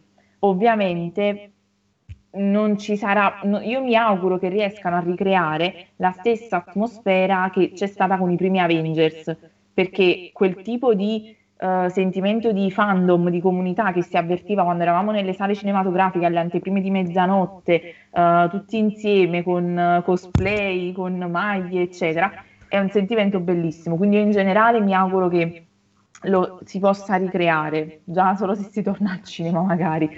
Uh, però secondo me devono andare avanti con altri personaggi, cioè io sinceramente non, non, non, non voglio un ritorno di Steve Rogers o di Tony Stark, nonostante li abbia amati entrambi come personaggi, uh, ho adorato Civil War, io nella mia testa lo chiamo il divorzio perché loro erano una coppia sposata, hanno litigato per via di Bucky fondamentalmente e quindi nella mia testa c'è questa idea. Eh, però cioè, li ho adorati davvero, ma penso che dobbiamo prenderli, metterli da parte e aprire la strada a nuovi eroi, nuovi, nuove tipologie di eroi, perché appunto non è, non è più il pubblico di, di, dieci anni fa, non è più l'America di dieci anni fa, non è più il mondo di un decennio fa. Quindi secondo me arrivato a un certo punto dobbiamo prendere, mettere da parte, è stato un bel periodo, ok passiamo ad altro, ricordandoci ovviamente tutto quello che c'è stato prima. No, questo qua è giusto eh, dal punto di vista narrativo, sì, perché giustamente hanno fatto il loro, il loro arco. Io più che altro uh, dal punto di vista della comunicazione e del marketing, mi sembra improbabile che mettano da parte dei personaggi così forti, così di peso come Capitan America e Iron Man. Magari, come dici tu, è anche possibile che li mettano da parte per la fase 4 per poi in qualche modo riprenderli e um, magari metterli anche in nuove storie perché non so, li vedo personaggi così forti, così iconici e così riconoscibili dal grande pubblico che mi sembra un po' azzardato veramente eliminarli completamente mm. dal panorama. Da un punto Però... di vista produttivo e eh, di comunicazione, sì, sì, dico, sì. narrativamente è giustissimo e sacrosanto, però sono per- personaggi di lunga serialità che, sai, uh, sradicarli dall'immaginario è un po' difficile. Però per esempio immagina, allora al di là del, della questione di età che magari appunto sia Tony Stark sia comunque Chris Evans, vabbè Chris Evans di meno, però hanno ormai comunque, cioè sono passati più di dieci anni sì. eccetera, hanno comunque un'età diversa rispetto a, a quando hanno cominciato. Immagina come dovrebbe essere per il pubblico trovarsi due personaggi così iconici però interpretati da altri due attori. Cioè secondo me là poi dopo rischi o, o la giochi bene o rischi la catastrofe Perciò dico secondo eh, me beh, questo, qua, questo non... qua sì, però considera che ripropongono, cioè, ripropongono un altro Indiana Jones. Quindi voglio dire, io parlo sempre dal punto cioè, eh, io parlo sempre dal punto di vista produttivo della, della, dello studios, non tanto del, del, gusto personale. Io esco pazzo per Capitan America, però in effetti mi rendo conto che è un personaggio seriale. Forse la Marvel non tanto, perché alla Marvel riescono poi a, riadattare, a rimasticarli. Per esempio, Thor eh, diventerà una donna cioè Thor, con tutto che ancora Thor esiste ancora, il prossimo Thor sarà Jane Foster, che in effetti nei fumetti è stato per un certo periodo Jane Foster, la, dott- la dottoressa Foster, malata di cancro, però prendeva il martello e diventava degna, mentre Thor che tornava a chiamarsi Odinson, cioè il figlio di, di, Odino, non era più degno per un motivo misterioso ed era soltanto Odinson. Quindi dico sì, la, il ricambio alla Marvel c'è sempre perché cercano di attualizzarli in qualche modo i, i personaggi. Sì, questo sì. Però dopo 80 anni è quello, voglio dire. Eh eh, però tu, cioè, dal punto di vista della comunicazione produttivo, uh, levare un personaggio del genere, io faccio l'esempio in Italia, cioè Tex va avanti da 70 anni, mi sembra, non so se sono 70-80, però è un personaggio così forte, così iconico, ha questo zoccolo duro di lettori, che anche se Tex proprio ripete sempre, le, anche Diabolic, ripete sempre le stesse dinamiche, identiche, narrativamente sempre uguali, non possono cambiare, però sono sempre quelli, tornano sempre quelli, sono sempre gli stessi. No, no, no, ma sono d'accordo, però io dicevo proprio a livello visivo, cioè per me nel caso di Thor Ah, beh, quello sì, eh, vabbè, ne, quello No, no, figurati, cioè nel caso per esempio, nel caso di Thor io non non lo so, se, o perché adoro Natalie Portman e comunque mi auguro che il film sia completamente diverso, cioè nel caso di Thor loro non stanno riscrivendo la, l'origin story di Thor con un personaggio femminile. È, com- è, una storia, cioè si chiama Thor, mi pare Love and Thunder. Love quindi, and Thunder, sì, esatto, già c'è un sottotitolo, sì. già tutto diverso, eccetera. Quindi è già diverso, però se tu per esempio mi riproponi a distanza di così poco tempo un Tony Stark, magari anche di, di 20 anni, con un altro attore, io può essere anche l'attore più bravo del mondo, io te lo guardo e faccio no, perché sono ancora emotivamente legata a quella a quelle eh, sì, ma io, io penso che la strada però io penso che però la strada sarà questa perché anche Capitan America utilizzeranno per un periodo di tempo suppongo che sarà Sam Wilson il Capitan America il prossimo Capitan America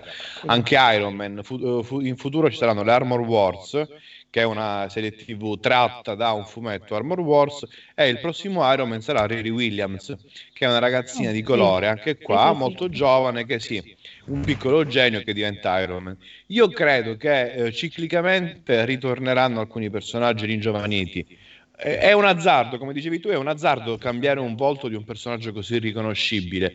Però se lo fanno con Harrison Ford, con, con, ti ripeto, con, con, Indiana Jones, che è eh, proprio o anche 007 cambia continuamente. Per tantissimi rimane Sean Connery però voglio dire 008 ciclicamente cambia. Quindi io penso che potrebbero anche ciclicamente proporre nuovi personaggi per poi tornare sul, sul, sul simbolo tornando al discorso magari di Falcon e Winter Soldier. Il simbolo però eh, sfruttato da una persona differente, perché sono eh, personaggi a cui ruota un intero universo che è difficile da sradicare completamente. Anche Sam Wilson stesso non può essere all'infinito lui Capitan America. Mm, Vogliamo fare il discorso, anche lui ha un arco narrativo, anche lui avrà un inizio e una fine.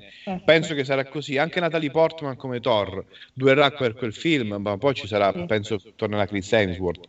Quindi non so. Comunque io ho molta fiducia nella Marvel perché hanno dimostrato veramente di essere un meccanismo di intrattenimento perfetto sotto ogni punto di vista.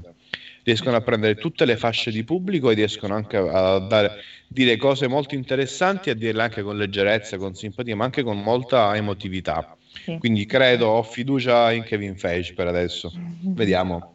Abbiamo in toccato... Kevin Feige we trust. Abbiamo toccato tanti punti, magari eh, sono interessanti, io ci tornerei anche eh, singolarmente. Quello che penso, sì, ha ragione già nel senso... Oh, Iron Man ritornerà sotto magari delle vesti alle quali non siamo abituati e soprattutto considerando mh, il grande attore che, interpre- che, ha interpretato Iron fino adesso, è chiaro è difficile staccarci da quel ruolo, soprattutto per il protagonista uh, che in qualche modo chiaramente ha dato un valore aggiunto. Robert Downey Jr. è stato sicuramente l'attore più talentuoso dell'intera saga cinematografica, in qualche modo ha fatto da collante a tutti gli altri attori. È vero che ci sono stati anche inserimenti uh, interessanti, Mm, come primo nome mi viene sicuramente in mente dopo Robert Downey Jr.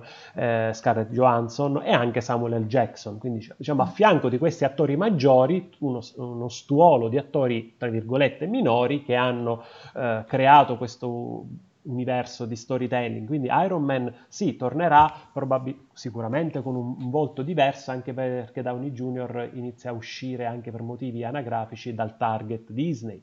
Eh, Chris Evans è vero, un po' più giovane, però se, eh, come sembra, Sam Wilson diventa ehm, il nuovo Captain America, sarà eh, il Captain America cinematografico per la fase 4 e chissà per quanto altro tempo. Cioè non, non mi immagino a, a, stretto giro di posta un nuovo Captain America eh, che vada a rimpiazzare Sam Wilson, quindi mi immagino che... Mh, molto realisticamente sarà il Captain America che sarà portato avanti. Discorso diverso, non mi immagino una Natalie Portman eh, al di là del film, al di là del quarto capitolo della saga di Thor, non mi immagino Natalie Portman che possa prendere le redini eh, di Thor, più semplicemente magari quel tipo eh, di quel, quella mitologia, quelle storie vengono magari messe momentaneamente eh, da, da, parte o non ulteriormente eh, calcate a fronte di, di, tanti altri nuovi personaggi. Vedremo l'arrivo degli, Aven- eh, degli, Eterni, vedremo l'arrivo di nuovi personaggi che fino adesso magari il mondo Marvel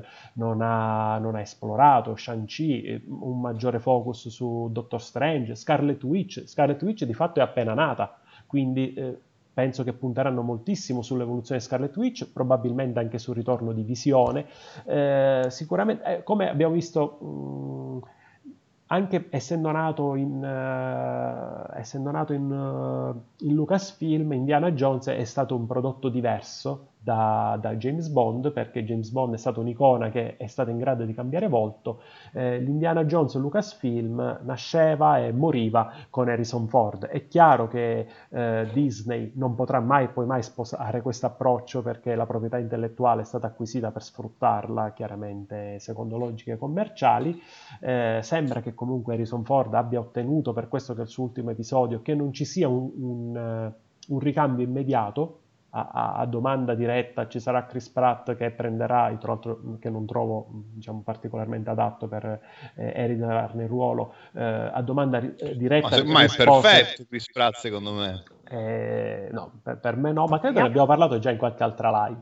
Sì. Eh, a domanda diretta Harrison Ford ha risposto c'è un solo Indiana Jones e sono io, quindi diciamo anche lì. Eh, però è chiaro che Disney magari con le avventure del giovane Indiana Jones qualcosa rimetterà in, in campo. Per quanto riguarda Sam Wilson no, non mi immagino, cioè, mh, se, se, viene scelto Captain America, eh, quel tipo di Cap- eh, Captain America de, eh, che nasce nell'era Trump, io penso che lo porteranno avanti per, i, per il prossimo ciclo cinematografico.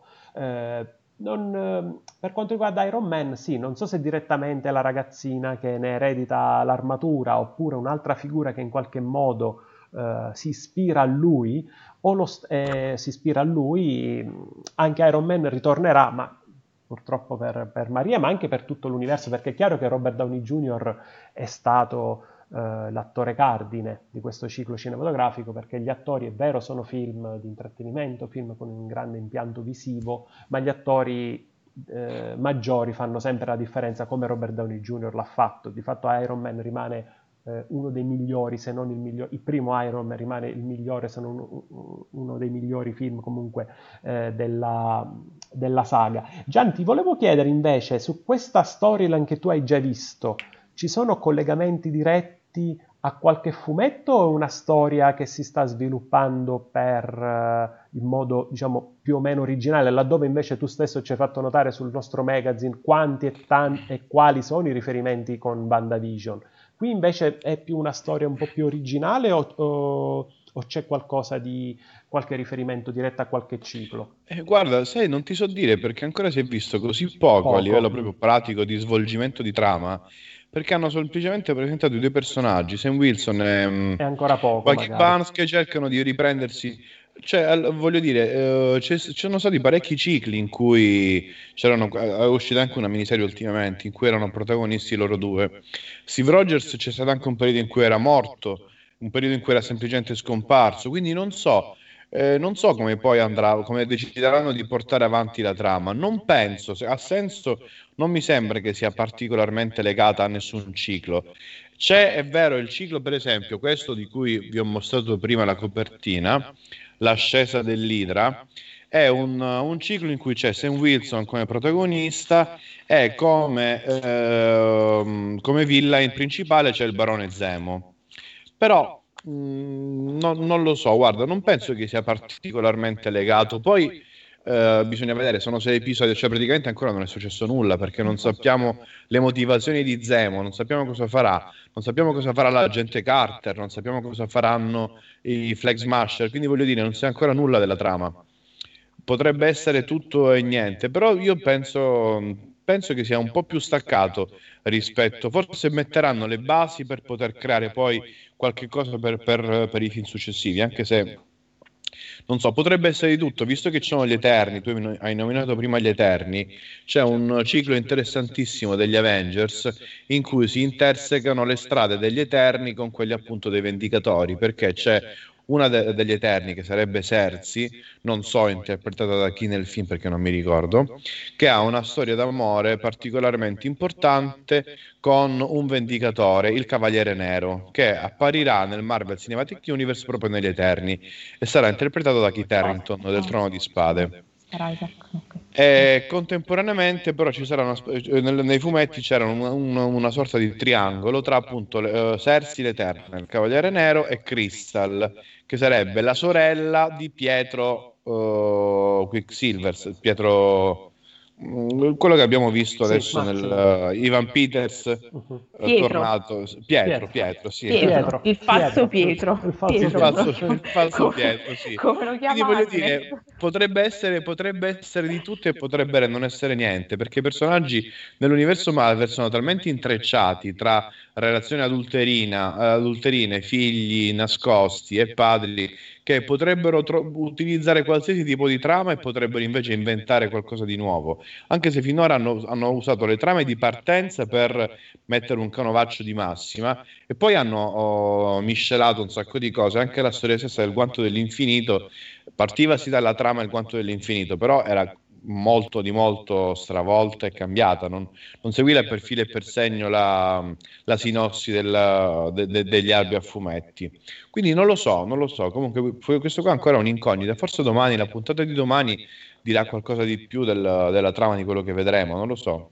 Quindi sicuramente magari con l'evoluzione della storia, con eh, col barone Zemo, con Use Agent, probabilmente ci saranno riferimenti più, più corposi come è avvenuto in uh, WandaVision. Gemma Chan sarà Cersei negli Eterni, tra l'altro è un ciclo che io vorrei uh, recuperare. Sono sempre stato attratto dagli Eterni, poi è uscita la notizia di Disney che insomma del, della, del film dedicato, però ecco già mio, la mia attrazione per la saga degli Eterni era precedente, quindi spero e il problema è che magari poi mi rovinerei la sorpresa, quindi non so ora come far uh, combaciare o coordinare magari la lettura pre- precedente. Ma guarda, no, non penso, perché gli Eterni, penso che il film non sia basato... Allora, gli Eterni hanno fondamentalmente due cicli narrativi. Uno, quello uh, storico, disegnato da Jack Kirby, e un altro un po' più moderno, scritto da Neil Gaiman, che sarebbe l'autore di Sandman, disegnato da John Romita Jr.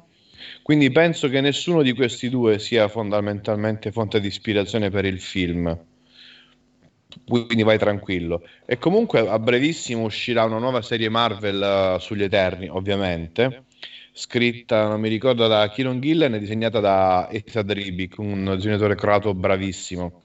Quindi puoi prendere qualcosa senza timore di spoilerarti nulla. Vedremo, vedremo, vi, vi, farò, vi farò, sapere. E abbiamo in... Tra l'altro eh, la regista degli Eterni, ehm, Chloe Zhao, quindi la regista di Nomadland.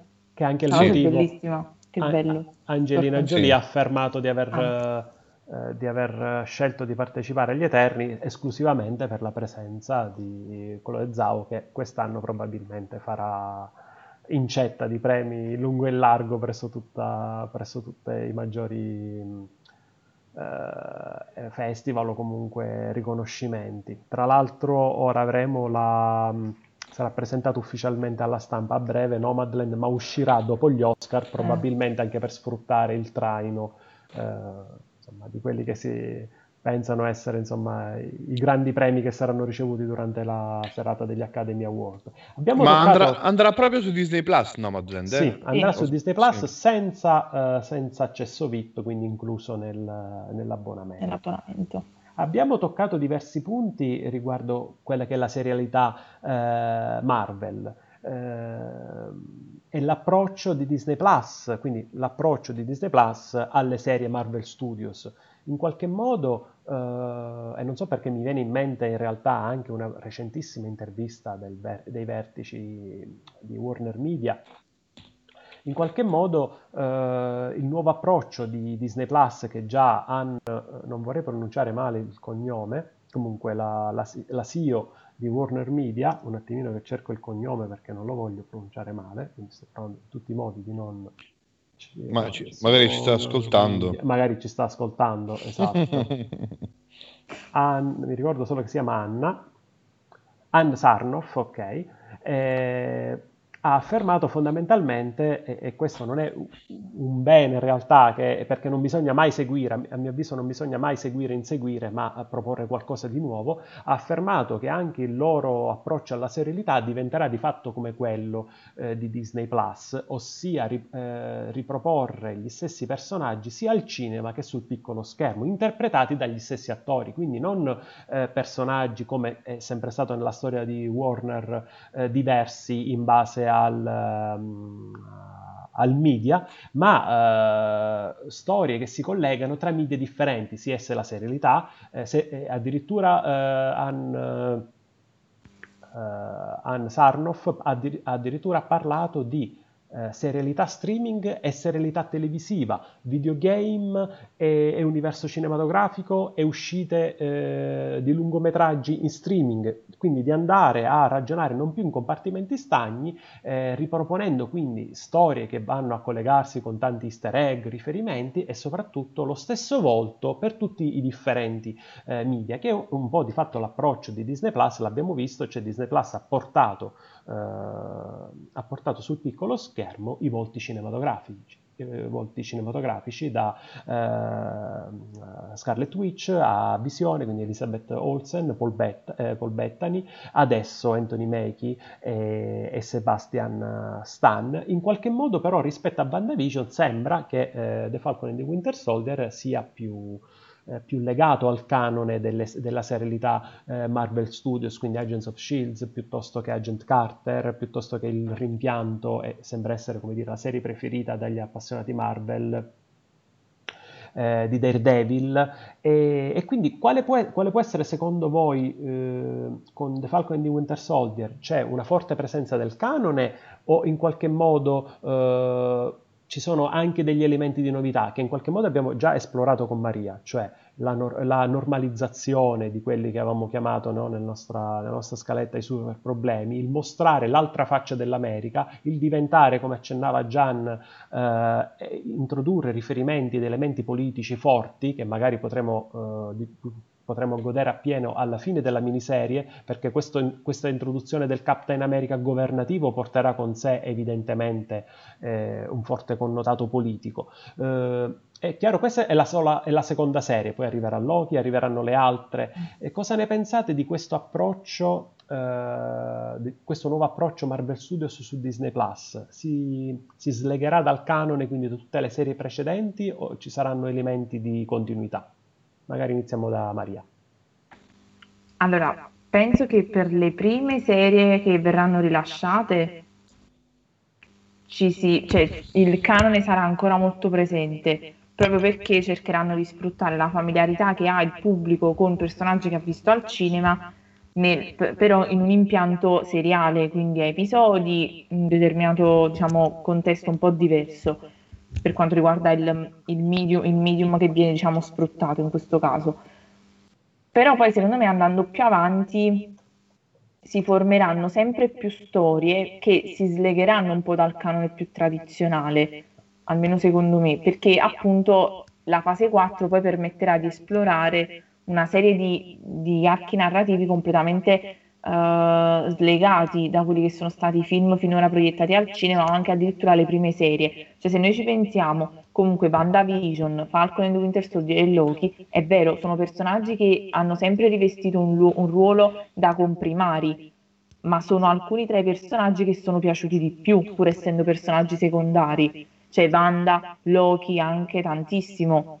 Cioè, a, a Gian non piace, però Loki è un personaggio che è, è molto amato e cioè, anche per la bravura di Tom Hiddleston. Quindi primi, le prime serie, secondo me, loro hanno giocato in casa per chi, diciamo quali personaggi portare e poi però hanno provato a, a, innovare tutta la situazione con WandaVision che è stato il prodotto più sperimentale uh, The Falcon and the Winter Soldier che invece ha già un po' una, uno stampo un po' più tradizionale che riprende delle tematiche, anche diciamo dei personaggi che abbiamo imparato ad apprezzare più sul grande schermo, bisognerà vedere con Loki, però poi andando avanti secondo me dal canone proprio ci si distacca e faranno proprio, prenderà proprio tutt'altra mm. strada. Maria, ti faccio, ti faccio, una domanda un sì. po' provocatoria, visto che m- me la suggerisci tu con questa analisi. Non avevo dubbi, e, vai. E, e, ci, e, ci, ragioniamo insieme. Okay. È possibile che, eh, chiaro, loro sono maestri dello storytelling, eh, Disney, Marvel abbiano analizzato il loro, chiaramente, il loro universo cinematografico e hanno portato sul piccolo schermo, proprio per lanciare il mhm. nuovo servizio, la nuova piattaforma, i personaggi o più amati o più intriganti o con più potenziale, e quindi qui non mi riferisco solo al personaggio ma anche all'interprete, Elizabeth Olsen è amatissima, eh, Tom Hiddleston è il più amato probabilmente, eh, Paul Bettany in qualche modo legato alla storia di Elizabeth Olsen e Sebastian Stan, quindi mi riferisco soprattutto, soprattutto alla Olsen, a Hiddleston e anche a Sebastian Stan, e facendo, come dire, andando per esclusione, nel senso non è verosimile che io ti porto eh, la miniserie prequel di Robert Downey Jr. perché è, è, troppo difficoltoso anche dal punto di vista economico portare Robert Downey Jr. a una miniserie. Idem Chris Evans. Eh, probabile anche un discorso su... Eh, sicuramente anche Scarlett Johansson, che probabilmente dopo Black Widow abbandonerà definitivamente, cioè, anzi no, sicuramente dopo Black Widow abbandonerà il ruolo. Quindi c'è stato anche questo tipo, a mio avviso, e, e, e me, lo fai pensare anche tu con questo ragionamento, eh, non è casuale che vediamo Tom Hiddleston sul piccolo schermo, Elizabeth Olsen, cioè i personaggi più amati eh, compatibilmente alla possibilità di portarli sullo schermo. In qualche modo dal personaggio è nata la storia. Voi cosa, ne, cosa ne pensate di questa, di, questa, di questa, chiave di lettura? No, ma sicuramente, perché cioè, se pensi che... Uh, cioè, non so se hai mai visto su Instagram i, le interviste magari di uh, Sebastian Stan oppure con Elizabeth Olsen, c'è una scena di loro sul red carpet in cui lui è tutto imbarazzato, la vede e fa sei bellissima. E, le, e anche lei, anche tu come stai bene, cioè sono proprio adorabili, quindi io credo che la Disney, la Disney non è a noi piace pensare che sia tutta unicorni arcobaleni, ma la Disney è una grande uh, macchina che produce soldi e sa come produrli. Pesca da tutto quel calderone di emozioni, uh, di, di, di, quel linguaggio archetipico che parla a tutti gli spettatori e ti mette in campo i prodotti che sa che almeno al, all'80% al pubblico piaceranno. È così, la Marvel più di tutti, cioè la Marvel sì è vero avrà avuto qualche scivolone, uh, magari c'è stato qualche film che non ha raggiunto il suo scopo, uh, pre- prendiamo ad esempio anche il caso di Hulk, no? cioè l'Hulk di Mark Ruffalo per me sta a un livello proprio superiore rispetto a quello di Eric Bana o di uh, Edward Norton, cioè sono proprio altri livelli. Uh-huh. La Marvel eh... li fa questi ragionamenti, li fa eh... proprio... Cioè diciamo da un lato eh, hanno preso i personaggi più amati sì. compatibilmente alla possibilità di portarli, quindi mm. esclusi Downey Jr., esclusi Scarlett Johansson, esclusi Chris Evans, per, per, dare una soluzione di continuità, per poi continuare con altri progetti che inevitabilmente si staccheranno da questa soluzione di continuità. E per quanto riguarda, tu esci, è, è uscito il personaggio di Hulk che io adoro, è uno dei miei supereroi preferiti, e anche lì purtroppo c'è uno studio, proprio perché eh, Disney ragiona eh, in termini commerciali an- ancora prima che artistici, è, è, stata la prima casa, l'abbiamo detto nell'altra live dopo Lucas, eh, Lucasfilm, a, a, dare questo approccio commerciale alle proprie produzioni. Hulk, di Hulk, eh, nel ciclo del Marvel Cinematic Universe, non abbiamo visto un, uh, un film dedicato eh, lo abbiamo visto prima con, uh, con Eric Bana, con Ang Lee, lo abbiamo visto con Edward Norton. Non abbiamo avuto un film dedicato a Hulk che io adoro e non stiamo avendo nemmeno, una, nemmeno uh, ad oggi un prodotto seriale, per quanto sia stato brevissimo Mark Ruffalo come Bruce Banner Hulk, perché sembra che eh, dagli studi, dall'analisi di prodotto che abbia fatto Disney, un supereroe che non parla che, che eh, per quanto poi in una determinata fase dei fumetti poi Hulk eh, inizierà anche a parlare, quindi gli, eh, avrà anche la, la, parola, e l'abbiamo già visto in realtà, mi pare. Su, nella, professor Hulk. Eh, esatto, il professor sì, Hulk parla. E, non è stato mai considerato meritevole di avere un film in solo. Se ne è parlato tantissimo anche dopo l'Hulk di, eh, di Taika Waititi, no? in, mm eh, in Ragnarok, però anche lì, e per quanto anche Mark Ruffalo ci speri, un personaggio come Hulk da un lato è quasi incomprensibile che non abbia avuto né un suo film, si parlava anche di Planet Hulk, quindi ambientare la storia di Hulk in seguito a, a Ragnarok, quindi Hulk che raggiunge, insomma, la versione Planet Hulk, eh, dove di fatto andrà a raggiungere tanti dei suoi simili.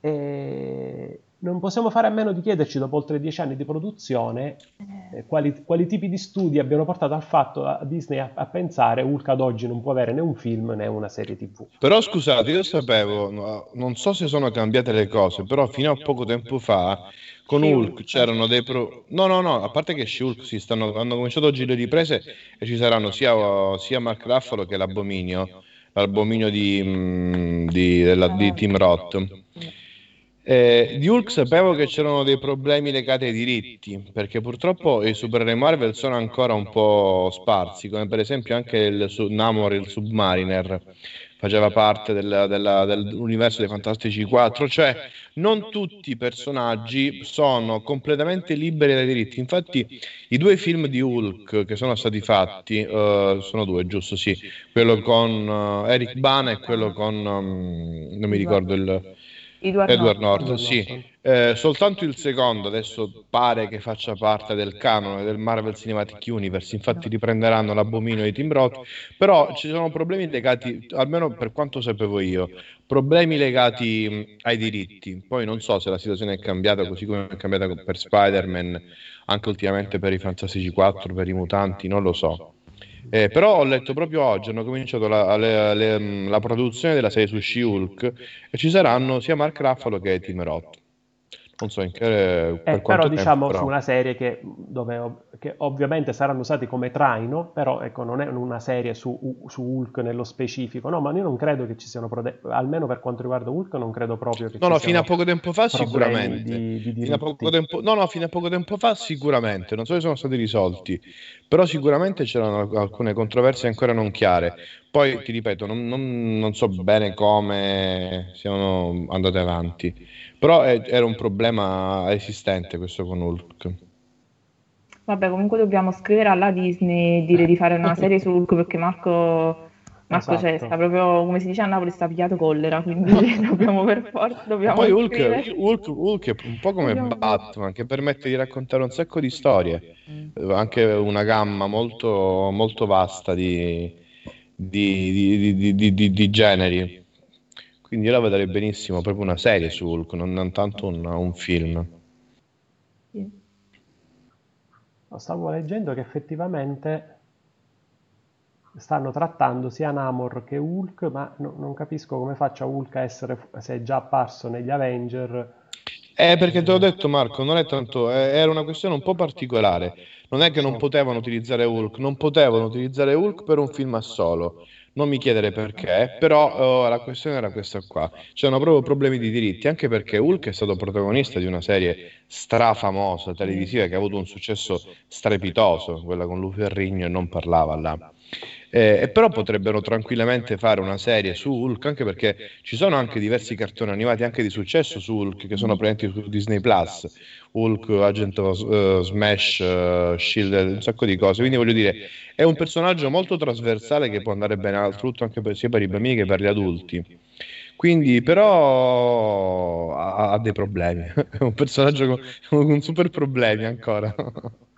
Onestamente è, è, è, qualcosa che non era stato uh, esplorato, però effettivamente sembra che... Eh, ma guarda che quando si parla di Marvel, prima parla con me e poi parla con gli altri.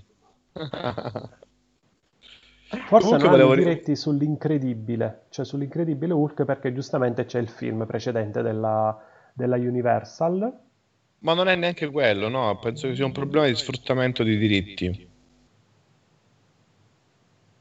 Comunque, intanto mentre ti informi, posso rispondere io ad Ann Sminroff? Smarroff, come si chiama? Mi, ho sbagliato il nome. Ann Anna Safronic, no, Anna... Sarnoff, Sarnoff. È l'orario. Sarnoff. Anche perché, anche perché mi sta tempestando di messaggi Anna Maria Mazzini perché vuole che vada alla sua festa privata per i suoi 81 anni. Quindi tra un po' devo andare, sì, Mina. no, Ann Smarnoff, eh, scusate, come si chiama? Ann? Sarnoff. Sarnoff. Arnoff. Sarnoff. Sarnoff. Sarnoff, ok, vabbè. ciao, se ci ascolta, ciao Anna. No, vabbè, no, allora, Smarnoff, Arnoff, vabbè, dai, questo qua, la CEO della Warner, eh, secondo me non, non ci ha capito niente, perché adesso uh, in DC Comics hanno creato, vedi che, non so se Marco ricorda, quando parlavamo della Justice League, parlavo del... Editorialmente la DC Comics, a differenza della Marvel... eh, ogni anno per anno quasi rebutta i suoi supereroi azzerando la continuity, mentre la Marvel c'è una continuity lunga 60 anni. Eh, attualmente in DC Comics hanno creato il Lineaverse, che sarebbe una deformazione del multiverse, in cui praticamente coesistono contemporaneamente nella stessa linea temporale, pensa un po' che baccata, coesistono eh, i personaggi dei videogiochi, i personaggi dei fumetti, i personaggi del, dei cartoni animati e i personaggi dei film. Questo per fare ancora più confusione in una uh, timeline e continuity già di per sé confusa. Io non capisco per qu- qu- quanto ci vuole a prendere un personaggio a creare come ha fatto la Marvel con pazienza certosine perché poi ti ripaga a dare una continuità interna alle storie senza fare queste grandi confusioni.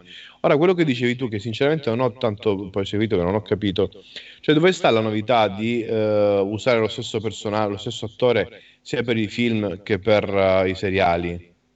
Non ho capito la, la notizia della, dello SIA dello, della Warner. Sì, dunque, eh, Dunque, eh, fondamentalmente Warner Media afferma che darà una continuità ad oggi, per quanto sia fortissimo nel campo seriale, c'è il flash eh, televisivo e c'è il flash cinematografico, c'è il Green Arrow televisivo o il Gordon televisivo e il, i personaggi cinematografici invece hanno volti diversi e spesso in produzioni a compartimenti sta- stagni, cioè Ah, l'uno, l'uno Ok, separato dagli ho altri. capito, ora ho capito. Vabbè, Mentre come... la Sarnoff dice Sì. eh, creeremo un, univer- un universo dove videogame, eh, serie televisive, serie in streaming, film televisivi e film eh, in streaming co- condivideranno tutti lo stesso universo, che in qualche Vabbè, modo quindi, sembra anche sì. quello che Disney Plus e Marvel stanno facendo. E eh, quello allora sullo- sarà questo sullo linea streaming. verso di- che, che dice voi della DC Comics. Comunque, come praticamente se qualcuno avesse sempre usato l'acqua fredda, eh, si fa mettere lo scaldabagno e dice: Ah, esiste anche l'acqua calda, d'ora in poi solo acqua calda. Cioè, a me sembra la- oh, dovrebbe essere la base ormai. La, la Marvel dovrebbe aver fatto scuola, ma non è che una una novità così clamorosa usare lo stesso personaggio per tutte le tue produzioni. Poi non lo so, correggetemi se sbaglio, ma voglio dire che, che grande, annu- che grande scoperta è questa che ha fatto la Warner eh, Diciamo oggi. che no, non è una scoperta, ma è un indirizzo che noi non abbiamo visto nel dopo Zack Snyder, cioè abbiamo visto dei prodotti slegati. Ma perché hanno sbagliato loro fondamentalmente dall'inizio? eh, Andavano beh, un diciamo, po' a macchia Za- di, andavano a macchia di leopardo. Zack così. Snyder stava dando una dimensione a tutto l'universo con- fino a Wonder Woman. Dopodiché abbiamo visto progetti slegati, però la Sarnoff eh, ci promette un, un- un multiverso condiviso. Tra l'altro ora c'è invece la batosta che sembra che il Ba- Batman di Michael Keaton difficilmente apparirà in Flash, però ecco, dobbiamo dare, ecco, probabilmente l'uscita del CEO di Warner Media è- è- va a rassicurare i dubbi sul fatto che eh, il fandom, il pubblico, gli addetti ai lavori si stanno chiedendo, eh, cioè intravedono una mancanza di continuità. War- eh, Warner Media ha affermato ufficialmente ci sarà questa continuità tra tutti i loro prodotti e quindi a, a questo punto noi ci aspettiamo grandi cose sia da, da Flash che in qualche modo andrà a unire sia Terra 1 che Terra 2 sia dal, dal Batman di Matt Reeves, cioè la partita, la nuova partita post Zack Snyder di Warner Bros. si giocherà tra Flash e, e The Batman. Poi abbiamo avuto oggi anche il grandissimo annuncio del cast di Black Adam, anche Black Adam in qualche modo, eh, Black Adam, il nuovo Superman nero, magari chiaro si dovrebbe fare un'altra, faremo un'altra live solo al, magari anche partendo dalle dichiarazioni della, della eh, di Anne Sarnoff, eh, fondamentalmente loro dicono non abbiate timore che eh, abbiamo perso come dire, le connessioni, un po' come stava facendo il già quasi defunto universo dei mostri della Universal che va totalmente ripensato e riscritto dove eh, sembra che si stiano mettendo in produzione film tutti l'uno separati dall'altro eh, Warner Media ci fa sapere state tranquilli che uniremo tutti i nostri multiversi era un po' questa eh, Se ne sono la- accorti con, un, con, un, con 20 anni di ritardo, giusto? e poi le di- due dichiarazioni principali sono state una, non faremo, eh, diciamo, Zack Snyder non lavorerà più per noi, e la seconda, anche se era meno, diciamo, meno attesa, non ci sarà la, la, la cut, la di- Director's Cut di Suicide Squad, nel caso in cui appunto ci fosse qualcuno che veramente avesse voluto vedere questa, questa cut, io non rientro tra questi, però ecco, diciamo, è stata abbastanza serafica nel dire semplicemente no, non ci sarà un'intervista. Ma magari ritorniamo su- sul nostro tema, quindi The Falcon and, eh, e The Winter Soldier. Ehm, cosa ci aspettiamo dalle prossime puntate? Io non ho idea, io vorrei cap- capire soltanto meglio chi è Hughes Agent, e- perché è un personaggio che non conosco, e, e quanto e come, eh, perché ammetto la mia preferenza per, eh, per il soldato d'inverno, quanto e come questo personaggio andrà verso un, un ritrovato equilibrio. Voi cosa vi aspettate?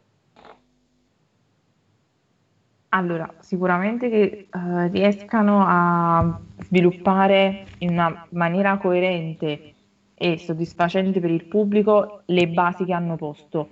Vorrei capire anche il ruolo di questi famosi villains, che diciamo i- questo gruppo terroristico che vuole un mondo unito senza confini, quindi già qui una presa, eh, un'affermazione proprio completamente ai- ai- all'opposto, diciamo, di quella che può essere la politica degli Stati Uniti.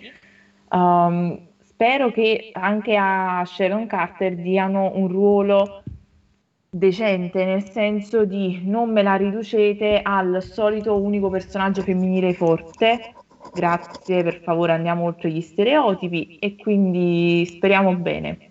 Spero che insomma hanno posto delle buone basi, quindi sono, mancano ancora cinque episodi, spero che insomma riescano a darci una, una serie che ci possa appassionare. Io resto sempre dell'idea che per me WandaVision al momento è la mia preferita, però ho sperando, buone aspettative. Sperando che rimanga questo rapporto eh, tra, uh, tra, il soldato d'inverno e, e la sua psicoterapeuta Loren Bracco, perché in quei pochi minuti è stato bellissimo. Sì, Quindi speriamo, una, a, a, proposito anche di personaggi femminili, eh, speriamo che questo personaggio sia presente, ma probabilmente sì, sì ecco, anche in tutte le, le prossime puntate. Gian, tu invece cosa ti aspetti come sviluppi? Ah, guarda, io non lo so, però il, il, personaggio di Sharon Carter penso che potrebbe avere delle interessanti connessioni con uh, il resto dell'universo Marvel perché è un agente dello Shield, era un'amica di Nick Fury, quindi pot- teoricamente potrebbero, potrebbero, anche agganciarla in qualche maniera a, a, dove sta adesso Nick Fury, cioè no a dove sta, a chi è adesso Nick Fury, mm. perché sappiamo che adesso attualmente Nick Fury che c'è sulla Terra è uno Skrull forse andrebbe un po' oltre i limiti della spy story che penso che siano gli ambiti in cui si muoverà Falcon e Winter Soldier però non lo so boh. Eh, mi aspetto molto il barone Zemo perché è un personaggio che mi è sempre piaciuto finalmente indosserà la sua calza viola sulla testa sulla faccia anche quella è una cosa che mi ha sempre affascinato perché da piccolo mi spaventava tantissimo il barone Zemo perché praticamente era caduto in una vasca di colla e la colla gli aveva attaccato la maschera viola sulla faccia. Non, non, mi, mi chiedevo come facesse a respirare. Però era così nei fumetti. non penso che sia così nel, al cinema, però aspetto molto perché mi, mi piace molto cromaticamente il barone Zemo. Ora chiudiamo con uh, chiudiamo e, e, so già anche fra qualche minuto devi andare, ma chiudiamo direttamente la live perché diciamo abbiamo l'ultimo punto che di fatto eh, è fortemente legato a notizie di attualità.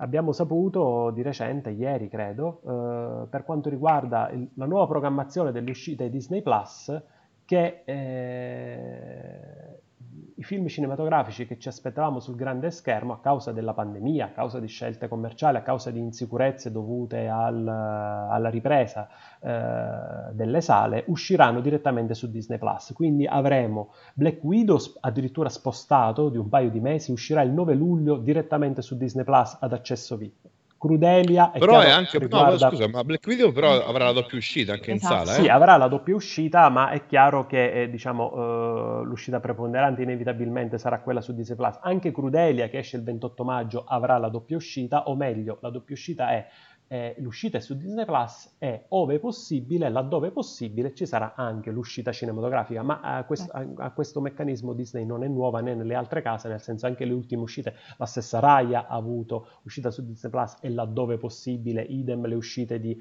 eh, HBO Max. Crudelia il 28 maggio, Luca eh, della Pixar, il prossimo film Pixar, uscirà il 18 giugno, ma senza, eh, senza accesso VIP, quindi incluso nella sottoscrizione. Attualmente l'unico film che rimane, eh, sembra, eh, pianificato per, eh, per, esclusivamente per le sale è Shang-Chi e la leggenda dei Dieci Anelli, eh, fissato per il 3 settembre 2021. Ad oggi si parla so- solamente di uscita cine- esclusivamente di uscita cinematografica, eh, perché, anche perché probabilmente settembre, già dopo l'estate, dopo una grossissima campagna di vaccinazione, quindi in qualche modo nell'ultimo quarter, nell'ultimo quarter le major pensano che ci possa essere probabilmente più, più, in Nord America che non ancora in Europa una ripresa delle sale che già anche con, eh, già anche con, con Raya, sì credo sia Raya che in qualche modo eh, abbia un, un, botteghino già superiore agli 80 milioni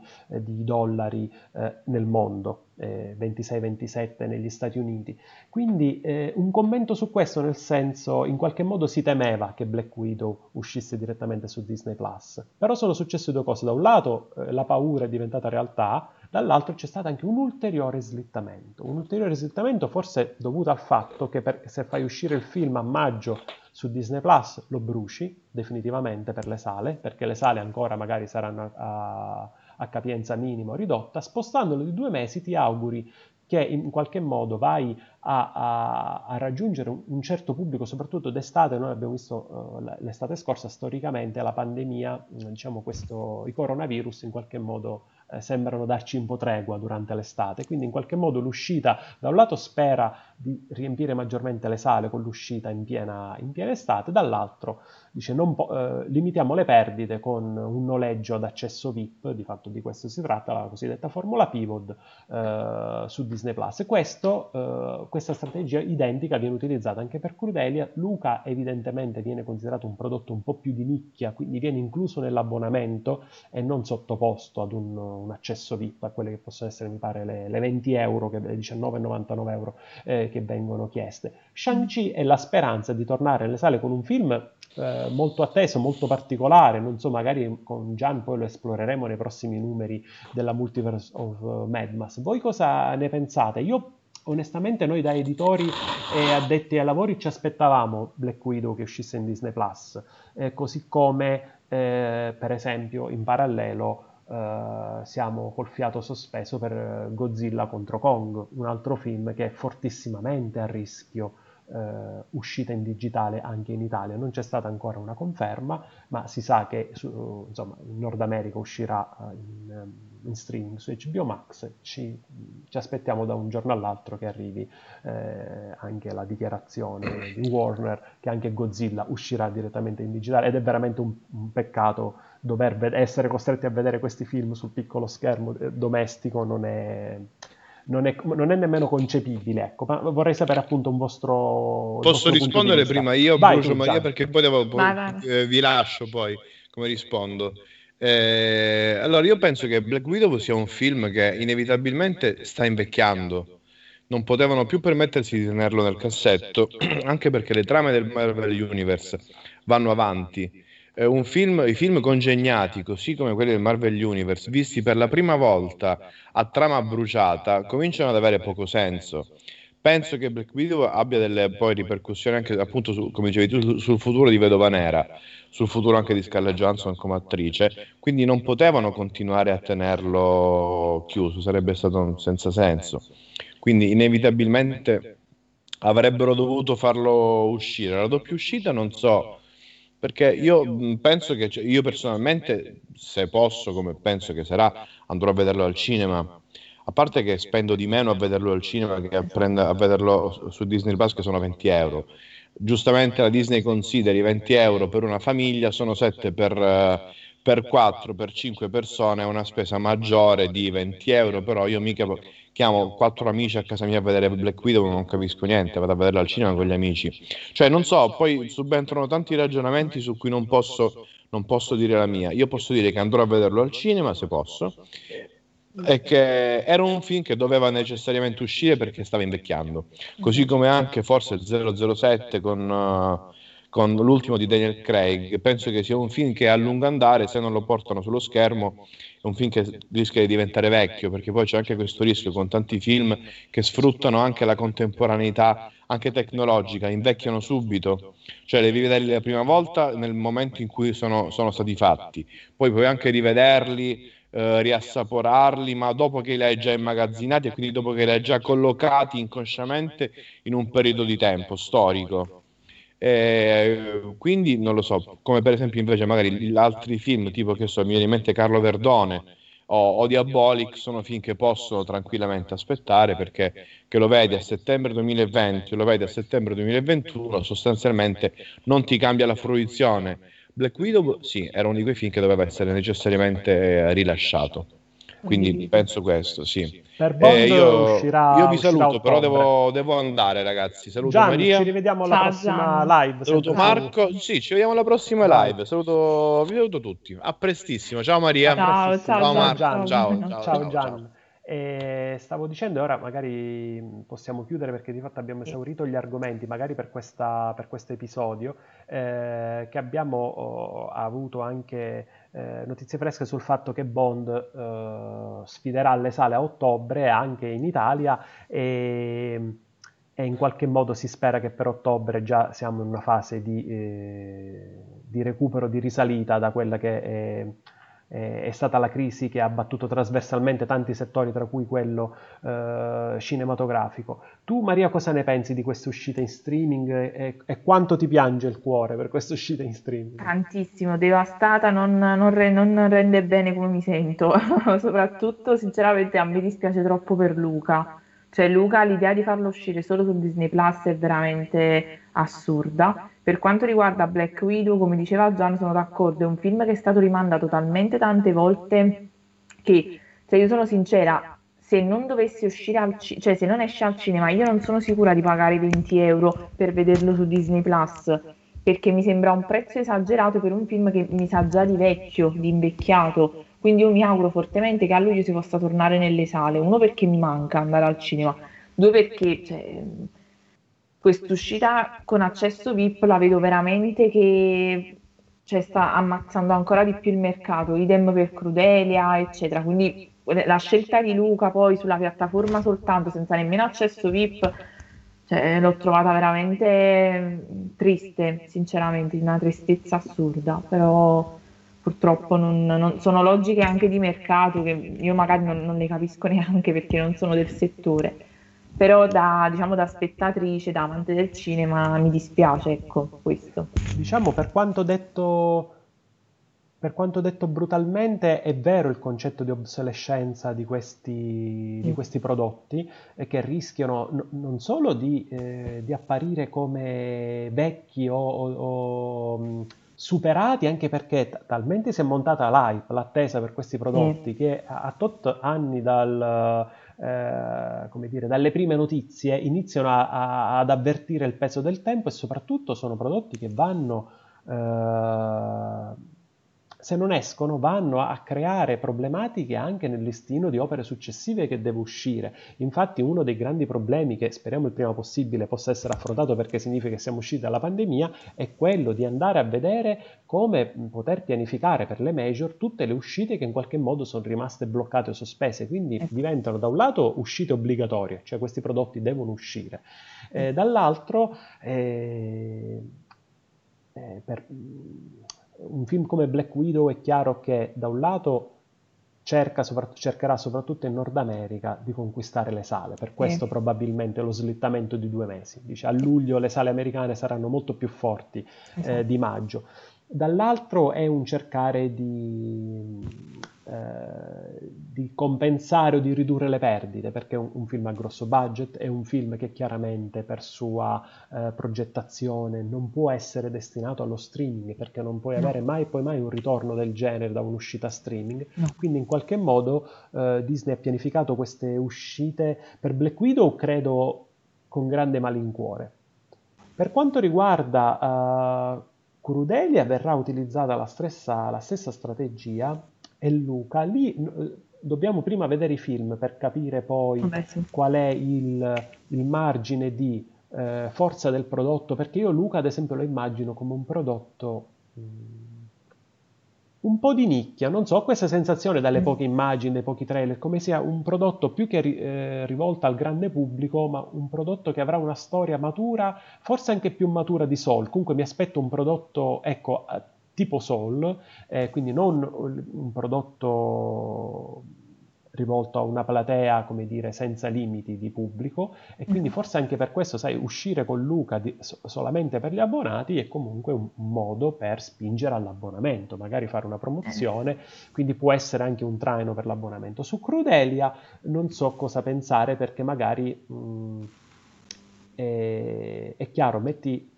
i mesi di distanza perché non puoi far uscire insieme Crudelia e Black Widow perché sennò ti fai no, concorrenza certo. da solo. Crudelia probabilmente sarà utilizzato anche per fare un test su Black Widow. Esce a fine maggio, quindi comunque quasi a giugno, infatti di fatto sono le 4, le 5 settimane, di, più di 5 settimane di distacco, mm-hmm. eh, in modo da non entrare in competizione con Black Widow, e, e uscirà con la stessa modalità, quindi sì. sia, sia sala che, che streaming. Abbiamo scritto tra l'altro di recente un bell'articolo, Giovanni ha scritto un bell'articolo sulla storia del Villa in Crudelia. Lui personalmente non era convintissimo di questo approccio ai villain della Disney. Io ho adorato Malefica, quindi sono un mm. po' di parte perché mi è piaciuto molto il primo, più del secondo. Su Crudelia ancora eh, devo farmi un'idea per quanto Emma Stone sia straordinaria. Tu cosa eh. ne pensi di Crudelia? No, anche io sinceramente all'inizio ero un po' incerta, soprattutto perché dal, um, almeno dal trailer doppiato uh, mi dava delle vibrazioni da Harley Quinn, forse anche perché la doppiatrice è la stessa, se non sbaglio. Uh, spero che facciano un origin story di una villainess che è effettivamente una villainess non voglio nessuna redenzione, Crudelia è cattiva per nome, per, voglio eh, una bella origin story, non voglio niente di, però in realtà no. Cioè Malefica è eccezionale perché la regista ha preso un personaggio che nella Bella Addormentata aveva tutta una serie di cose archetipiche, vabbè, su questo poi bisognerebbe fare una live a parte, e ha preso la rabbia femminile e ci ha fatto un film geniale quindi può piacere o non piacere, ma il concept alla base è bellissimo. Quindi anche per Crudelia voglio una villainess che sia effettivamente una villainess, con un'origin story ben, diciamo, ben scritta. Ho altre aspettative, sinceramente sono più curiosa per Crudelia che non per Black Widow. O sarà perché so che è ambientata nel passato, che insomma sì. Mm, ci sono poche aspettative per Black Widow, di più per Crudelia. Io mi sono segnato l'idea sulla live sui, sui cattivi della Disney, sui villain della Disney. Credo che Giovanni sarà sicuramente uno dei nostri ed è una bellissima idea perché anche oggi leggevo, per esempio, noi possiamo mettere poi insieme tutti i villain, no? quindi anche lo certo. stesso Thanos. Sembra sì, sì, che sì, ne, nella serie dei fumetti Thanos stia, sia, sia ritornato sul trono degli Eterni, quindi che Uh, e che lo, lo, definivano come una brutta notizia per gli Avenger e per tutto il mondo Marvel il ritorno, il ritorno di Thanos. E quindi mi segno questo, penso anche che abbiamo, tanti, abbiamo iniziato a trattare tanti argomenti che in qualche modo saranno sviluppati dalle prossime, eh, prossi- dai prossimi episodi di Falcon and the Winter Soldier. Quindi credo che eh, sia meritevole ritornare sull'argomento con una, live, una, nuova live dedicata a The Falcon and the Winter Soldier, magari dopo la seconda o la terza mm. puntata. Quindi ci possiamo sì. lasciare con un appuntamento a una prossima live. Eh. Io ti ringrazio Maria tantissimo per la tua partecipazione, ringraziamo anche Grazie. Beatrice e, e Giallore, Giallorenzo che uh, Giallorenzo ha resistito fin quasi alla fine e um, vi invitiamo a continuare a seguirci su Medmas e soprattutto eh, sul nostro canale Twitch, soprattutto soprattutto a mettere eh, follow, ossia segui, perché attraverso il segui potete interagire in chat con noi e noi risponderemo, interagiremo a tutte le vostre domande. Oggi è stata una live un po' povera di commenti, quella su Zack Snyder Justice League è stata molto accesa e quindi vi, vi esortiamo a, a, seguirci in modo da poter parlare direttamente con noi. Grazie ancora Maria, ti auguro buonanotte. Grazie a te, Marco, e anche, buonanotte. Buona visione del prossimo episodio di The Falcon and the Winter Soldier. Grazie, a, a presto, grazie. grazie, a presto presto. Ciao a tutti, ciao, ciao a tutti, buonanotte. Ciao a tutti, buonanotte.